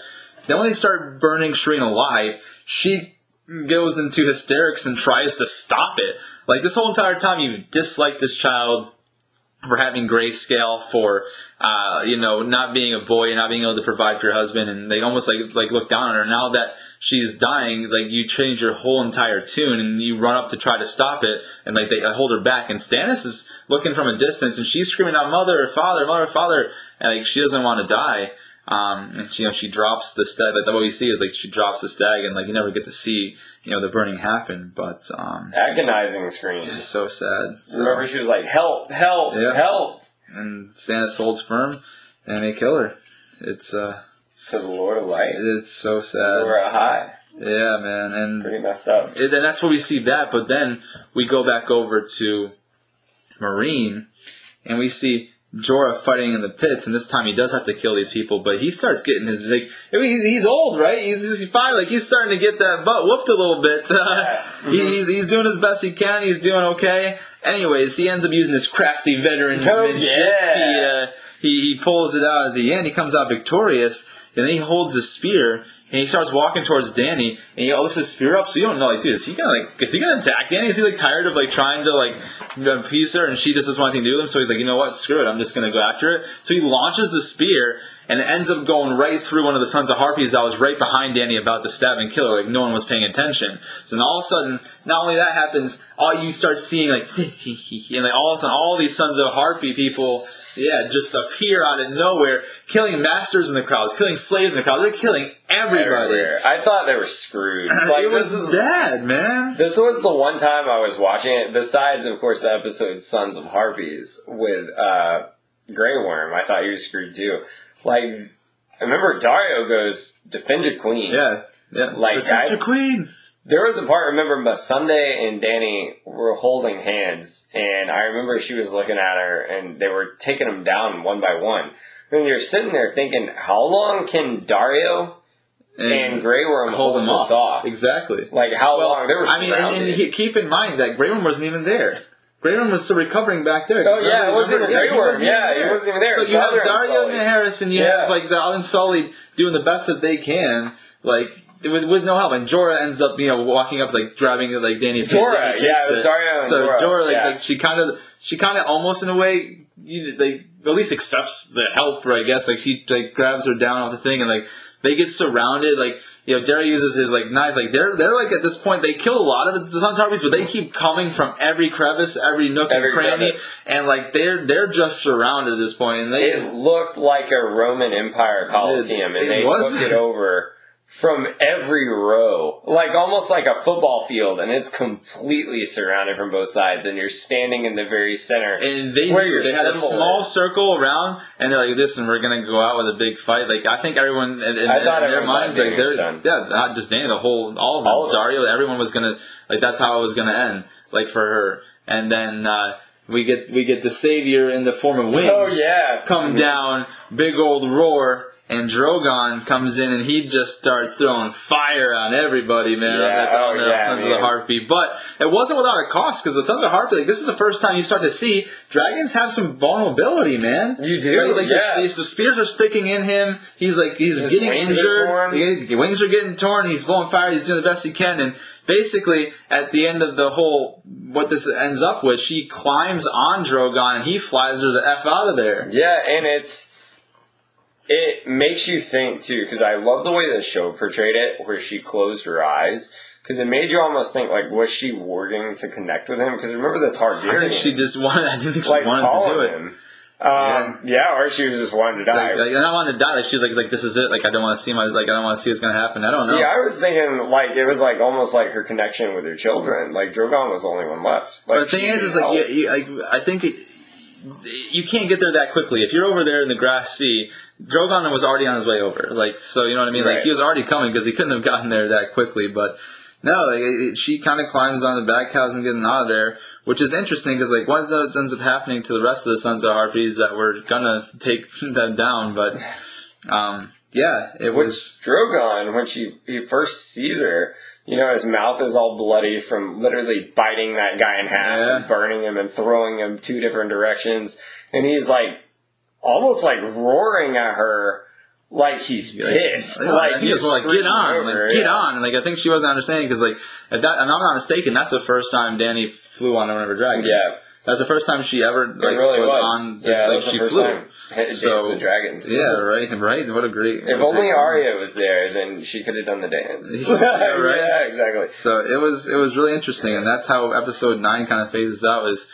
you know them, her flying away on um on on Drogon, and so basically you've got Tyrion there, you've got Jorah, you've got Daario, like and Missandei just kind of like what the heck, like like like Like, like like like, like, like, like we're fucked. Like these, so they watch their queen fly away, and that kind of is how it closes out in the episode nine there before we get into the finale of, of episode uh, ten. Quick question: Do you think Jorah, which we brought this up before, do you think Jorah was holding back in the fight because he almost predicted what was happening happening with the Sons of Harpies, so he wanted to protect Dany, or do you think he was just old? No, I think he's just old. I think he fought so much in the pits. He's only got so much. Like he's can be skillful all he wants, but like at some point your your ability fails you. You see it in professional sports all the time. Like doesn't matter. Like at some point in time, father time is going to catch up to you, and Yeah, you're fighting against these young time. guys who are fighting for more than what you're fighting for. They're fighting for survival. Like you know that's what they've been doing this entire time, and you've just you know fought.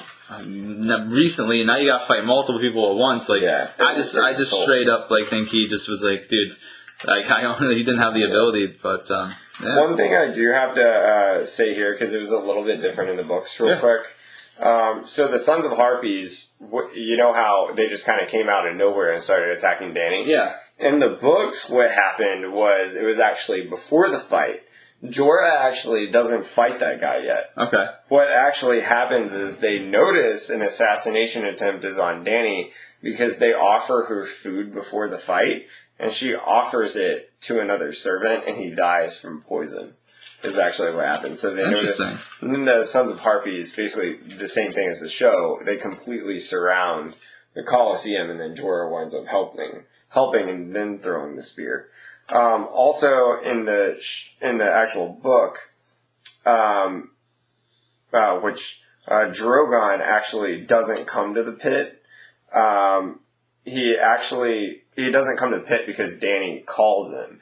It's described as he actually is in the area because there's so much blood in the pit from where they're taking out the Sons of Harpies, cutting their heads off, and stabbing him through, He smells the he blood. can smell Yeah. the blood in the meat. Like how? I wonder if that's exactly what happened in the show too. We just don't realize it. So makes he was in the wonder, area. right? He was in the area and smelled the Yeah. blood. And it does say here in the book, it describes Drogon went on a complete rampage for them attacking his mother. It said he killed 200 people uh, between burned, eaten, alive, and trampled, which is pretty pretty insane. crazy. So, Yeah, um, that's a good way to leave episode nine, right yeah, there. episode nine. So episode ten, uh, we kind of start off, and you know it's basically Stannis waking up and being told that the sellswords who he bought with Braavosi's money, Yeah, they they abandoned him. And they took all the horses. They took all of his horses, man.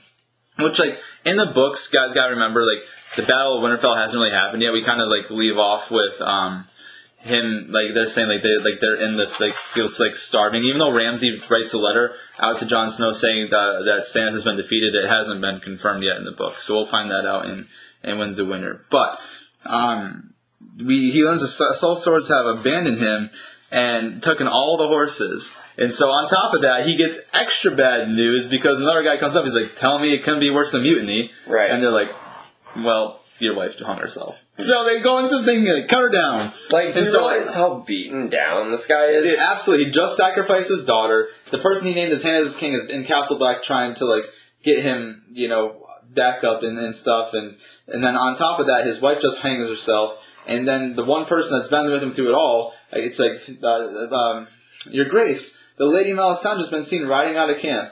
Melisandre deserts him too.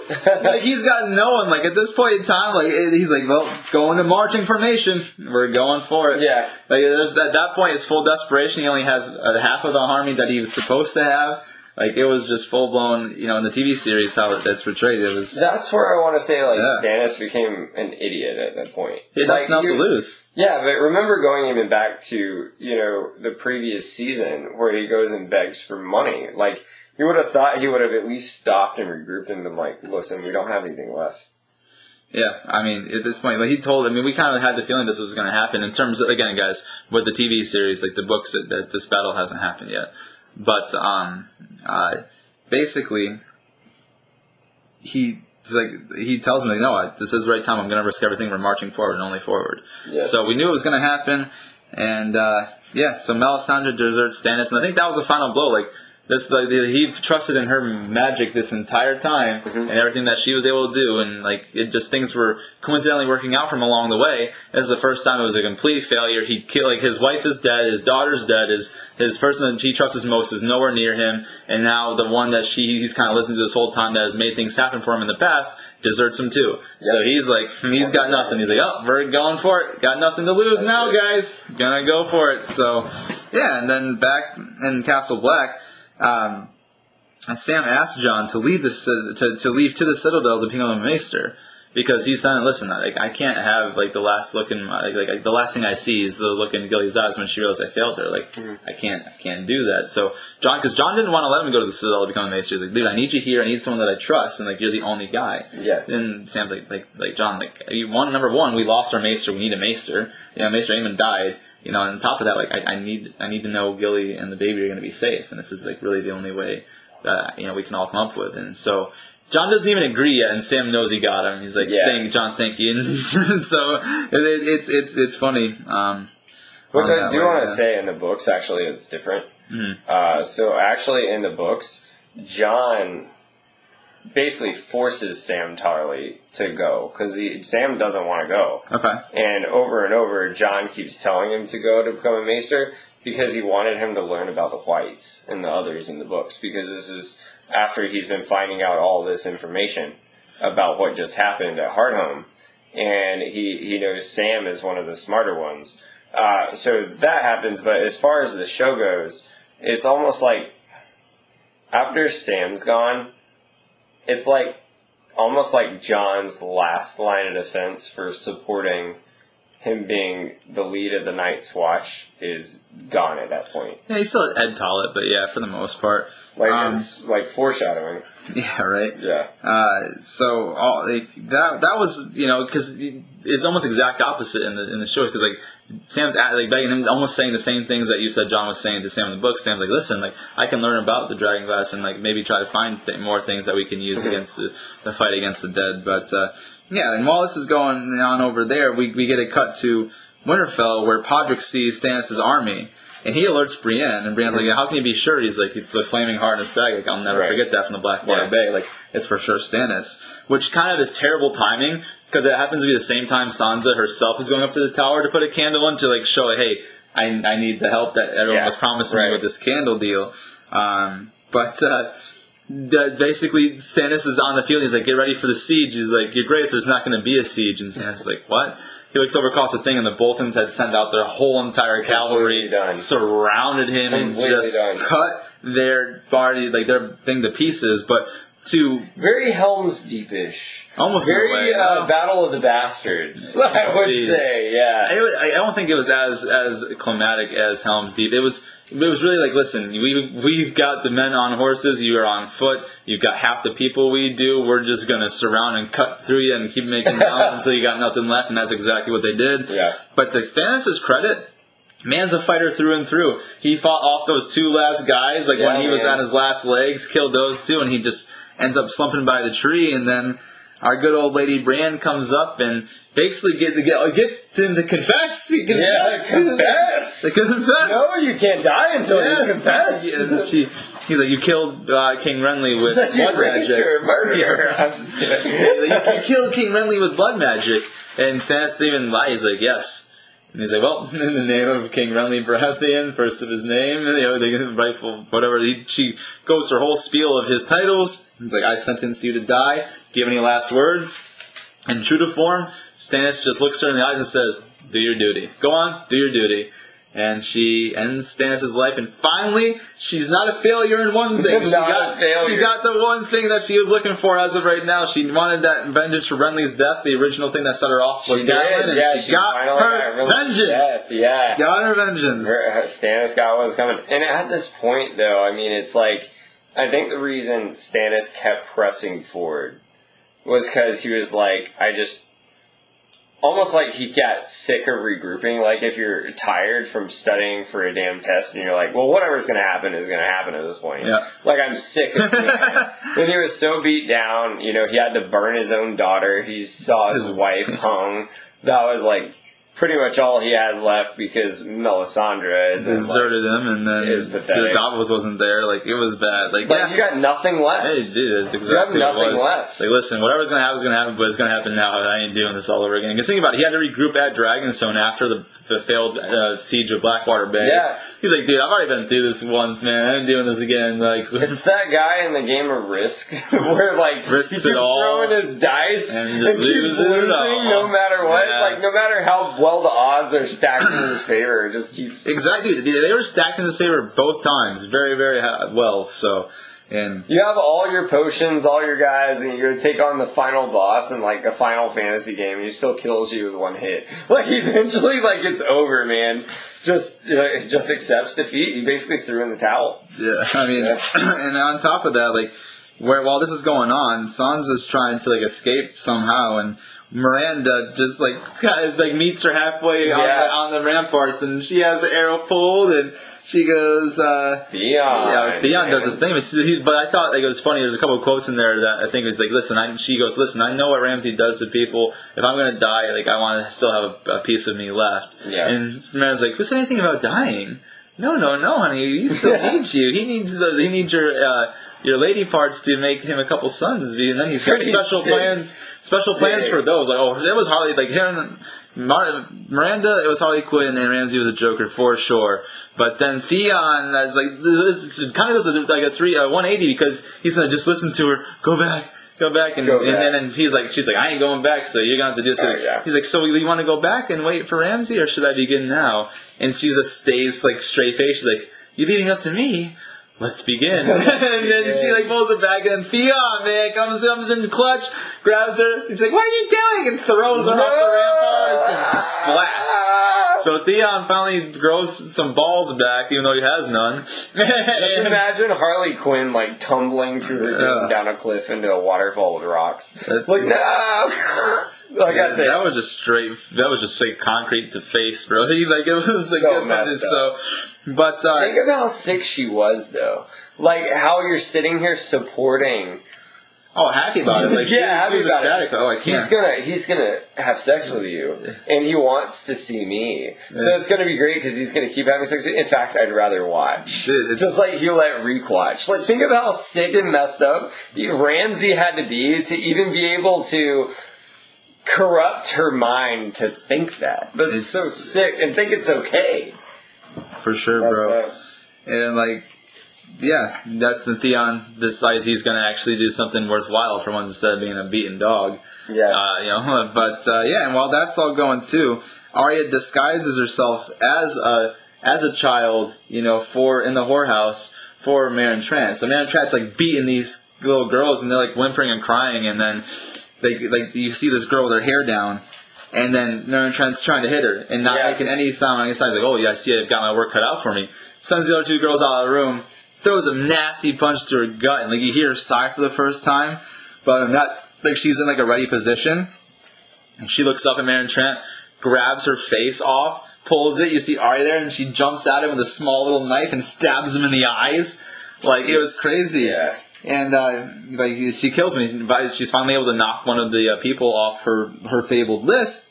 But like she like drags it out this entire like she's like Yeah. she's kind of sadistic in her own way because she's like keeps stabbing him in the sides and like just you know um, put his own shirt in his uh, his mouth and you know basically taunting him being like uh, you know you remember when you killed you know I bet you don't even remember who Syrio Forel is and then he's like you know you know who I am like I'm Arya Stark and so, like Yeah. it was crazy like this guy's so confused about what's going on he just thought he was gonna have some fun with some you know Right. little little kids and then he just got his he, he just got fucked up man Oh, he did, man. so that was pretty crazy. you really started to see Arya like it's the first time that she's like Getting revenge. win- yeah, getting revenge. Like she's starting to you know become who she's destined to be a little bit. Which this this kind of is contradictory at this point because who she wants to become to be for her destiny to be fulfilled, Jaqen H'ghar doesn't want her to be. Right, and that's what ends up happening next. That's exactly what happens. Like she takes that face and puts it back in the Hall of Faces, and Jagar's like, a, a girl has taken a life that was not hers to take. Like, Right. like you know, only death pays for life, and so like it, it shows Jaqen H'ghar like dying. But then, like it is behind her, is like uh, he was no one, and like uh, she starts pulling the faces, and then realizes that like it's her, and then she lose like it's weird. She's looking at herself like dead on the ground, and then her eyes just start to like get cloudy, and she's like, "What's going on? I can't see. I can't see," and uh, she becomes blind.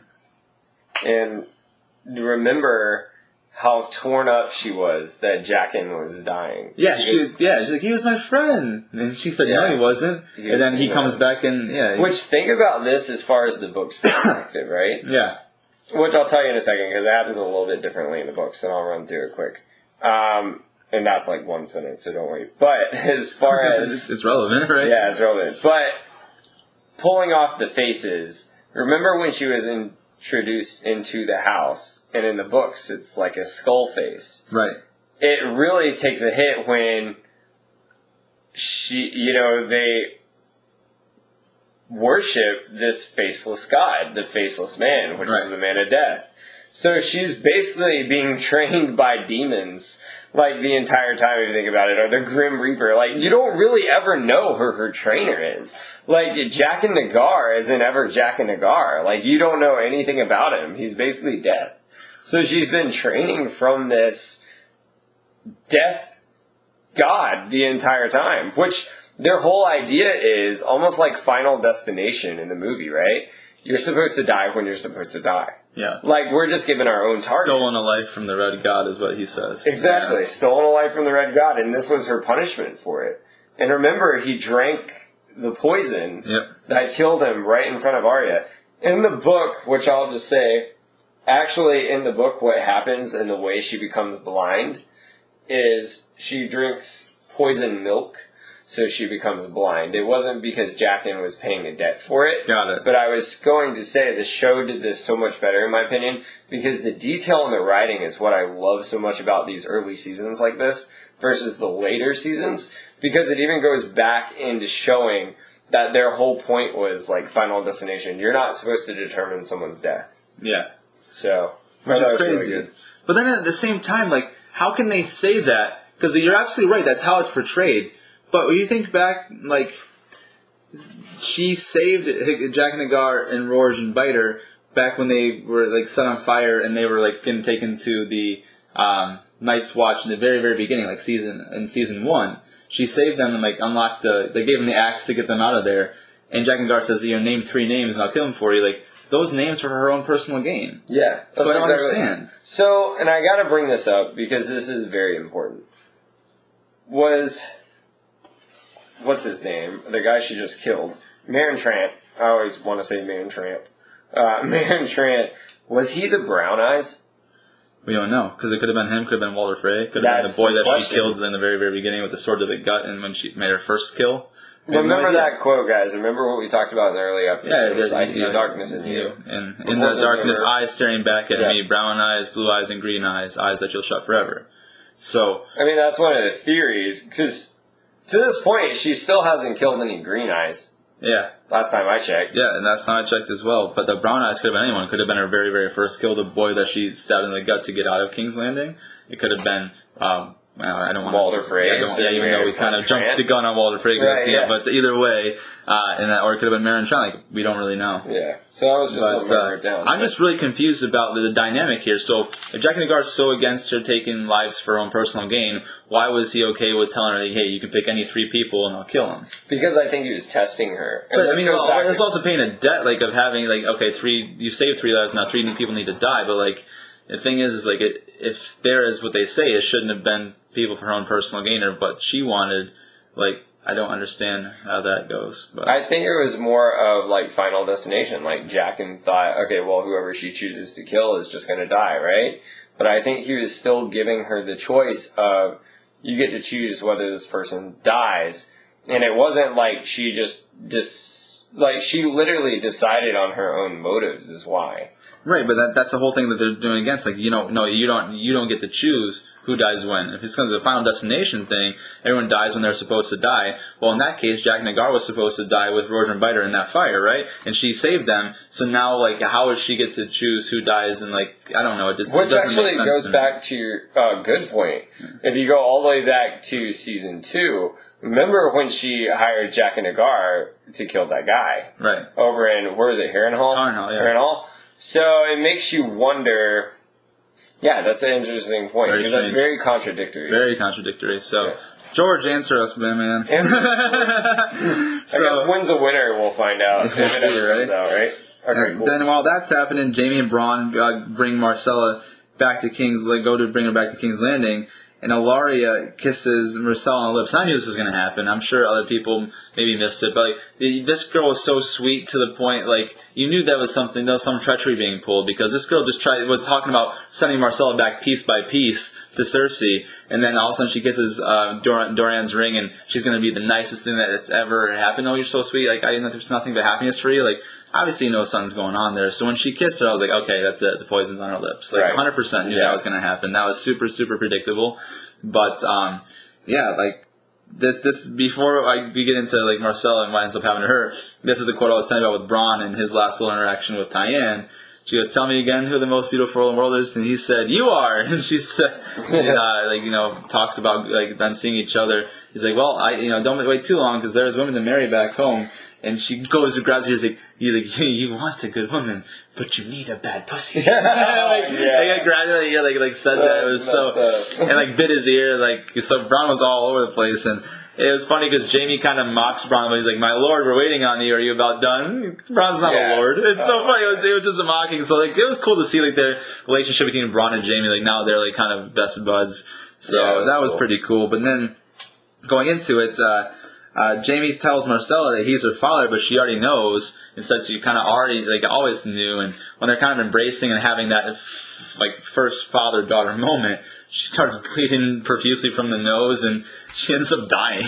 like so, you get to know your father, and you have this nice moment for like ten seconds, and then she dies. What's up with all of uh, Cersei's kids dying of poison, man? Yeah, absolutely. Outside of Tommen, right? Yeah. And and obviously her like the the one that died at like a childbirth with Robert Baratheon, but. uh yeah, hundred percent. Not sure. Uh, you know, mean, while that's going on over there, this is the point I wanted to bring up when we talked about this when we first started this two weeks ago.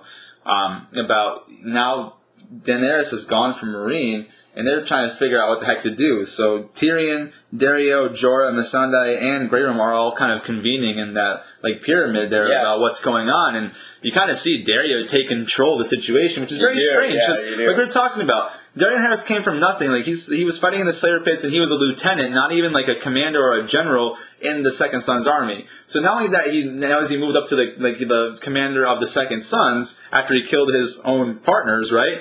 Now he's like starting to make decisions for Daenerys in her place. Like what?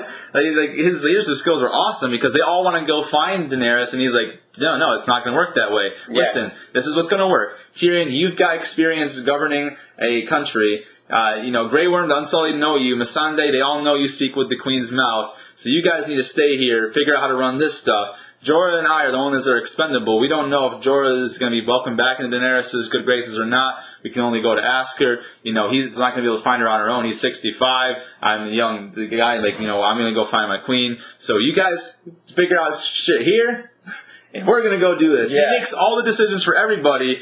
You know, I mean, he's got like next to nothing. Like, like why is he the one making the choices? You know, she, he showed some really great leadership and stepped up there, and I was really impressed with that. Yeah, that was impressive. Um, I mean, yeah, it is. A, it is actually very wild how he takes control of the situation, and he's no longer really trying to impress Dany at this point. No, like, like, that's just like what needed to be done. It was the right move. Like, I mean, it. It's almost like he's really starting to become the man Dany wanted him to be, versus more of that sl- Yeah. boy, that side piece. And uh, also during this time, you know, Grey Worm wakes up uh, from being hurt and sees Jorah and like starts giving You him are not supposed to be here. exactly. And Like- Daario, like you said, kind of steps in on that. Yep. He's like, you know, It's like our queen wouldn't be alive if it wasn't for Jorah. yeah, So yeah, no, that that was crazy. And then uh, we only got a couple more points here before we finish this off with you guys uh, and conclude our, our season five. But big one, uh, Lord Varys finds Tyrion in, in Yeah. Meereen. he's like, he's like, they start kind of tripping back and forth, and then he's like, "Oh, I missed you," and Lord Varys is like, "Oh, I know." It- Yeah. So now he's like, he's like, "If only you knew somebody with a vast network of spies." Oh, if only. Yeah. Like, they're just Oh, cool little because like you know you start to see people become really close as, as friends. You know, like I said, Jaime and Bronn are getting really close. Like now Varys and Tyrion, like they're they're very very close as well. And now we kind of go over to Dany and see what's going on with her. She's pleading with Drogon to return to Meereen, but like he like he can't. Like he's hurt. He's wounded. yeah, And then all of a sudden you start hearing like the this really familiar call. You're like, man, where have I heard that call from before? Yeah. And you start hearing a stampede. And she starts looking over, and you start seeing like a khalasar of like a hundred thousand khalasar, yeah. Dothraki just kind of closing on her. So like you know, Drogon kind of goes off, and she like, kind of pulls off her ring and drops it on the ground. Like very smart move to where like you very know, smart. yeah, if, if anyone, Very if anyone, smart. any sort of trackers would know what a khalasar looks like, you know, with all those horse hooves, Yeah. they know exactly where that was. And so she drops that ring to let people, you know, understand where she, like she was Right. there. So, And don't forget too, because remember when you first see Dany sitting there with Drogon, you know the skeletons are there. He's been eating like it seems like for days, right? Well, don't forget Viserion and uh, Rhaegal are over in you know captivity still. in Meereen, yeah. So people always wonder why Drogon was so big compared to them. Well, they're in captivity, and Drogon's been just feasting. And, and Drogon's always been the biggest one, even from Yeah. the beginning. He's supposed he was like char- like kind of characterized as the second coming of Balerion, Right. the Black Dragon. So remember, like, in, when they, she Kraznys is over in Yunkai when they were gonna sell him like trade for the Unsullied, he's like, I want the biggest dragon, Right. And so dragons, the Drogon's always been the biggest dragon, but um, yeah, no, for for sure. And then they kind of put us back into King's Landing. The High Sparrow gets like Cersei. Ooh, shame. Yeah, Shame. almost. Yeah, Shame. the thing is, like, what I want to talk about before we get to her walk of atonement is like she's supposed to. God, she the was season accused. is so good, Yeah, man. right? Right? when you think it's over. It's not over. Ooh, it's 'Cause not over Never until the- really over. Not until the big lady says shame. Yeah. oh, yeah. That's awesome. But right. um, yeah, so basically, like she's like, "Oh, I'm going to confess." So she goes to the High Sparrow and she's like, "I'm going to con- confess," and talks about betting Lancel because it's smart on because Cersei's smart in her own right. Right. She already knows the High Septon like knows Lancel's the one that better because Lancel is like she's like he's like, "Oh, one of ours told a story and now his soul is as light as a feather," you know. So. And Yeah. obviously, the High Sparrow knows about her infidelity with Lancel, so she confesses that, and he's like, "You confess to that, and, and no other sin." She's like, "No other." She's like, "Well, there's a lot of people who say like your your sons have no right to the throne and that are born of incest." She's like, "All lies spread by Stannis Baratheon to deny, you know, like, that they're his brothers and, and rightfully claim Stannis as as the king and it's his throne." So he's like, "Well." You've confessed uh, one of your crimes, some of your crimes here, but you're still going to go on trial for the rest of them. Yeah, And yeah. So she's like, "Well, can I beg for one drop of the mother's mercy?" He's like, "Yeah, I'll let you return the red keep, but uh, first you must uh, make atonement." And that's when, First, you must, yeah, you must admit your shame. She Remove your gets uh, she gets fully naked. They cut her hair down to like like Yeah. very very short. No, like all all sense of modesty is stripped away from her. Like you know, like they she walks fully naked into the street, and like these rioters are just throwing at her, spitting on her, throwing nastiness. Like remember that guy kind of pulls his his Yeah. goes down, like shakes his his whatever at her. Touch dick. Yeah. That's so messed So up. Touch daddy's dick. the whole time, like this thing was just going shame, shame, Shame. shame. It out of Mariachi Shame. Man. Shame. Yeah. Shame. And like it's sad because like that that Shame. that scene went on for a good five minutes, like a good full five minutes, like her just making that full walk atonement, and like it's almost sad. You almost start to feel bad for her. See all the bad things that she's done, but like she finally gets into the red keep and she just like breaks down, and Qyburn like wraps her up with the robe, and then we get this amazing revelation that Sir Gregor has survived. And uh, he now Yeah. is like on. You can see like the his big old body. Like, let me introduce you to the newest member of your Queen's Guard, and or your No. King's Guard. And the Mountain is now Yeah. um, alive thanks to Qyburn's crazy ability as a maester. Even though he's not really a maester, they took his chain. But uh, she, like, like Gregor picks her up, Yeah. and like he's like he's he's vowed not to say a word until all your enemies are destroyed. exactly, So, yeah. it was it was interesting. Uh, now Sir Gregor, and you can see like there's a purplish hue underneath. You don't you don't get to see his face because it's, it's like, constantly covered with his helm. But you see like there's like there's purplish like uh, so you know he's going to be deformed and look like some sort of He looks like a zombie or something. I would say, um, which I do want to. The atonement in the book actually is just a little bit different. Mhm. Um, so it is very graphic in the book, just like you said. Like she's spit on, she's you know never actually like beaten, but you know you just like you said, it, it's funny because you yeah fill it up for a little last time malice. yeah, Little malice Little- in the little- chalice, little sure. dilly dilly. absolutely, my brother. Um, but yeah, she, just like you said, it's really the first time you feel bad for Cersei, just Cersei, just because how dirty she is and completely embarrassed and and crying and destroyed. And in the books, it, it's even more detailed as far as it's not as much about Loras. It's more about the High Sparrow, like I was saying further. Uh, I think last episode. Um, he was trying to get a confession for Ned's execution. And he is constantly hounding her about, you know, you executed Ned, you executed Ned, you executed Ned. Meanwhile, they're like, shame, shame, shame. And it describes her as she's walking, like completely dirty, disgusting, spit on, hair's completely shaved.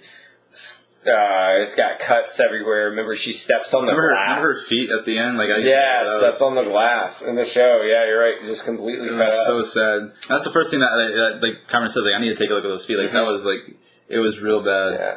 But uh, the big thing about this that's different is as she's walking, it describes her as she's so completely hallucinating because how beaten, tired, and broken she is. She is actually envisioning three people as she's walking, and over and over she envisions uh, Ned over and over dying. She envisions envisions Robert, both of them with their heads cut off, and then she envisions uh, Lady the one she decided to kill. The, and then dog, at, the, the direwolf. yeah, and then at the very end, she envisions Tywin before her atonement's over. Yeah. So it really makes you wonder, as far as the books goes. Really interesting on why she would be, have, a, have a, a vision of Robert Baratheon with his head cut off. This Robert is- he was never yeah. his, he was never decapitated. I mean, I think it just makes you. I mean, I all, can't the, all the deaths that she's like, responsible completely- for. I know kind of. she envisions Ned, but I mean, yeah, I think that maybe uh, they could, it's like a, um, Like a metaphor for for all the deaths that Yeah. she's responsible for. And Tywin, it at the end there, it makes you almost wonder, like, yes, she's responsible for these deaths, but she still almost carried, like, cared more about pleasing Tywin than herself. Mm, I, I actually think that it's a it's a more of a metaphor for she was even responsible for Di- Tywin's death, and let me tell you why I think so. She falsely accused Tyrion of killing Joffrey. If Tyrion's not accused and doesn't go through that trial and gets sentenced to death and has that battle and is going to die, Tyrion never escapes and never kills his father. So really, the whole string of events on why Tywin's even gone is because Cersei was so hell bent on killing Tyrion, wanting Tyrion to pay for Joffrey's death. So I think it's her envisioning every single life that she's responsible for ending. That makes sense. So Yeah. she was responsible for having Robert Baratheon over drunk while hunting the boar, responsible for Ned Stark being captured, even though it was Joffrey ended up taking his head. Like it never would have happened if you know Cersei didn't go through her actions. And then Lady, she's like, well, we got another direwolf here. Let's kill this wolf. And then obviously Tywin, like you know that whole thing. I think that was it. It's like all the deaths that she feels responsible for. So it's almost like that Walk of Atonement kind of worked in a way. In the Yeah, did. You know what I mean? So do you think they should have showed that? as- A hundred percent. You Yes. think so? Yes. Yeah. They should have showed that in the film. That, that's a big, big, big moment. Yeah. Talk about big, big moments. We're gonna come up on one of the biggest ones here in just a second. But one before this, one more bullet point before we get to the biggest shock in the ending of season five. Um, Davos like is, is Sir Davos is sitting there arguing with Jon Snow like, oh, you know, he saved you guys' life. He's like, Jon's like, listen, we don't have enough men to make a difference in Stannis' war. It's not Right. going to matter. And while they're kind of verbally going back and forth about, you know, whether they should Oh, send them, if, like if they should send him or not, like who appears back in Castle Black? Melisandre walks to the doors, and guys, I'm telling you, I pay attention. I've watched enough shows where a lot of things are very, very easily predicted. For me, uh, you know, I'm not gonna, we're not going to talk about this at all, but I knew something was going to happen when Melisandre comes back into the camp because she could have gone anywhere. Why did she choose to go back to Castle Black? She was needed for something there. I knew exactly what was going to happen, even though uh, everyone else was super flabbergasted by the very, very end of this. But had a big, big feeling there's no reason for Melisandre to be there unless it was for what I thought it was for, and it was. But um, she walks in, and then basically they all go down, and he's like, you know, what happened? And she won't even say a word. Like, you know, it's like, like he asked, they ask about Stannis in the army. She just is is, is desolate. She doesn't say a single word at all. And then Davos is like, "What about the princess Shireen?" And she just looks at him and just looks down, like ashamed to meet his gaze. Like, like that point in time, like obviously she's not going to admit that she burned Shireen, Right. Like it was all her. But it, it's very interesting that um, she went back there and uh, like she could have gone anywhere, and I think that's exactly why.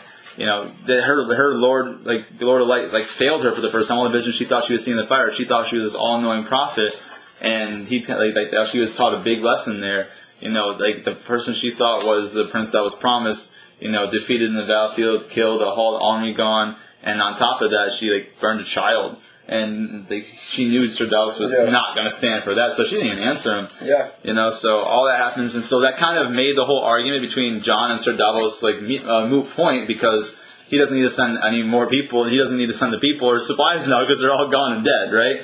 So, anyways, Jon goes back to his his um his quarters, and uh, who like all of a sudden he gets this urgent like knock on the door, and Ollie runs in super super like amped up, like you know Lord Commander, Lord Commander. There was a wildling that came in from from Hardhome, and uh, he says he knows your uncle Benjamin that he's still and that he's still alive.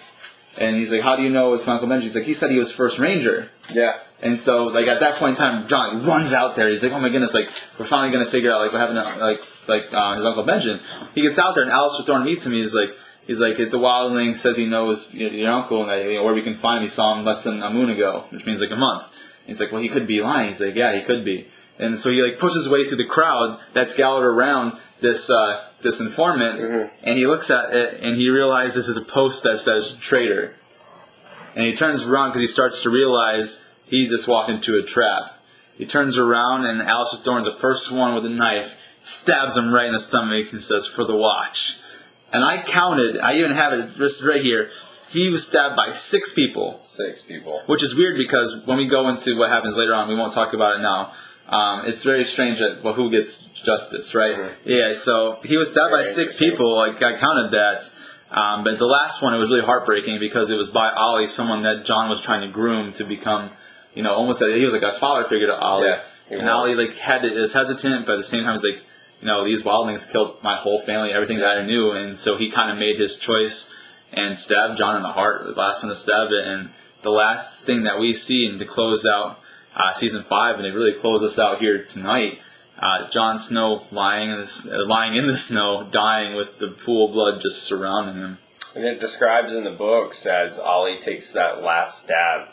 It says, quote unquote, uh, is was visi- visibly producing steam in the freezing air as he removed the knife. The wound was smoking. And as we see in the show, remember Jon's just laying there with his hair sprawled out, eyes completely dead open, all the stabs, and it, like Yeah, the- literally the blood is pooling around him. pulling around, and it just kind of you rises. The camera fades completely out of him, and I remember watching this when it happened, and you're. This was finally at the point you Starks. You know, you get somewhat of revenge. Jon's starting to take a hold, and then you're just like, Well, man, these guys can't not catch a down break. again. Yeah. Can't catch a break, Like, and Sansa's getting abused over in Winterfell. Arya just lost her eyesight, and John gets there like, "What's going on with the Starks again? Like, Yeah. what bad karma did the Starks do to deserve all Exactly, these things?" right. But, um, but yeah, so that's going to close us out for this episode here, guys. So thanks for sticking with us through uh, three part episode for season five. a Again, one, you know what this covered. Season five did. It's covered all of season five of the TV series, and it covered all of the Feast for Crows, and a good first part of Dance with Dragons. And thank you guys for sticking all the way through it. We know it was a long one, but you guys see, it took us six hours to get through everything to, to do yeah. in total, right? So really, really important. Uh, you know, and yeah, thanks again, guys, for, for again for sticking with us. You know, kind of seeing what we're doing here, and uh, you know, again, if you can, if you haven't already, uh, you know, tell your friends about us. If you know you've got they've got like fantasy fans who haven't heard about us, we'd love to have new viewers. Uh, like, comment, subscribe. So follow us on our, our social media pages. We're everywhere now. We're on all of the podcasts. The the big areas, you know, we've got iTunes covered, Apple Podcasts, we got Google Play, uh, iHeartRadio, we got Spotify. YouTube, Stitcher. Uh, so Podbean, our main literally, right? we've got a cast. we got literally e- everywhere. So Yeah. there's, especially what's going on. Like you know, no one ever wants to, uh, you know, be a part of what's going on. But if we're gonna be stuck inside for a while, then kind of like you know, um, not gonna be out and around as much. If you guys got some time. You know, tune in to us. If you tell tell your friends, you know, if you guys all together and they haven't heard of us, we'd love to have new viewers. We love, you know, interacting with the Yeah, audience. love it. And so, One thing Um, we uh, really do appreciate is we've noticed like people have started watching our YouTube channel. Too, Yes, which yep. is good. So started to get some good stuff there. But and uh, leaving feedback, we love your feedback and support. We do notice that. Oh, and we, we yeah, we've started getting a lot of feedback too, and you know, Yeah. loving the ratings that you guys are giving us. It means a lot to us. So, uh, you know, thanks a lot for that. Keep that up, and you know, we, we hope to get uh, some more, and we hope to get uh, answer everybody's um, comments and you know reviews, and if you have any questions or if you want to, you know, to rise a topic yourself of debate, we'd we'd love to break it down. So, you know, we, we're out there. You can send us in, uh, your direct messages on Instagram. Send us private messages on Facebook. Uh, you know, we got Email. email as well. so, guys, uh, we're, we're looking forward to continue to grow with you. Thanks for you know growing with us, and you know those of you who've been there since the very very start. Uh, you guys all mean the most to us. So yeah, let's go ahead and close them out today, my man. Yeah, man. So as you know, this is uh, the ridiculous crew. Has no rhymes. It's- Mouse in the chalice. Mouse in the Chalice, baby. It's been a ridiculous production of, you know, uh, Factor Fantasy with Chase and Josh. Signing off.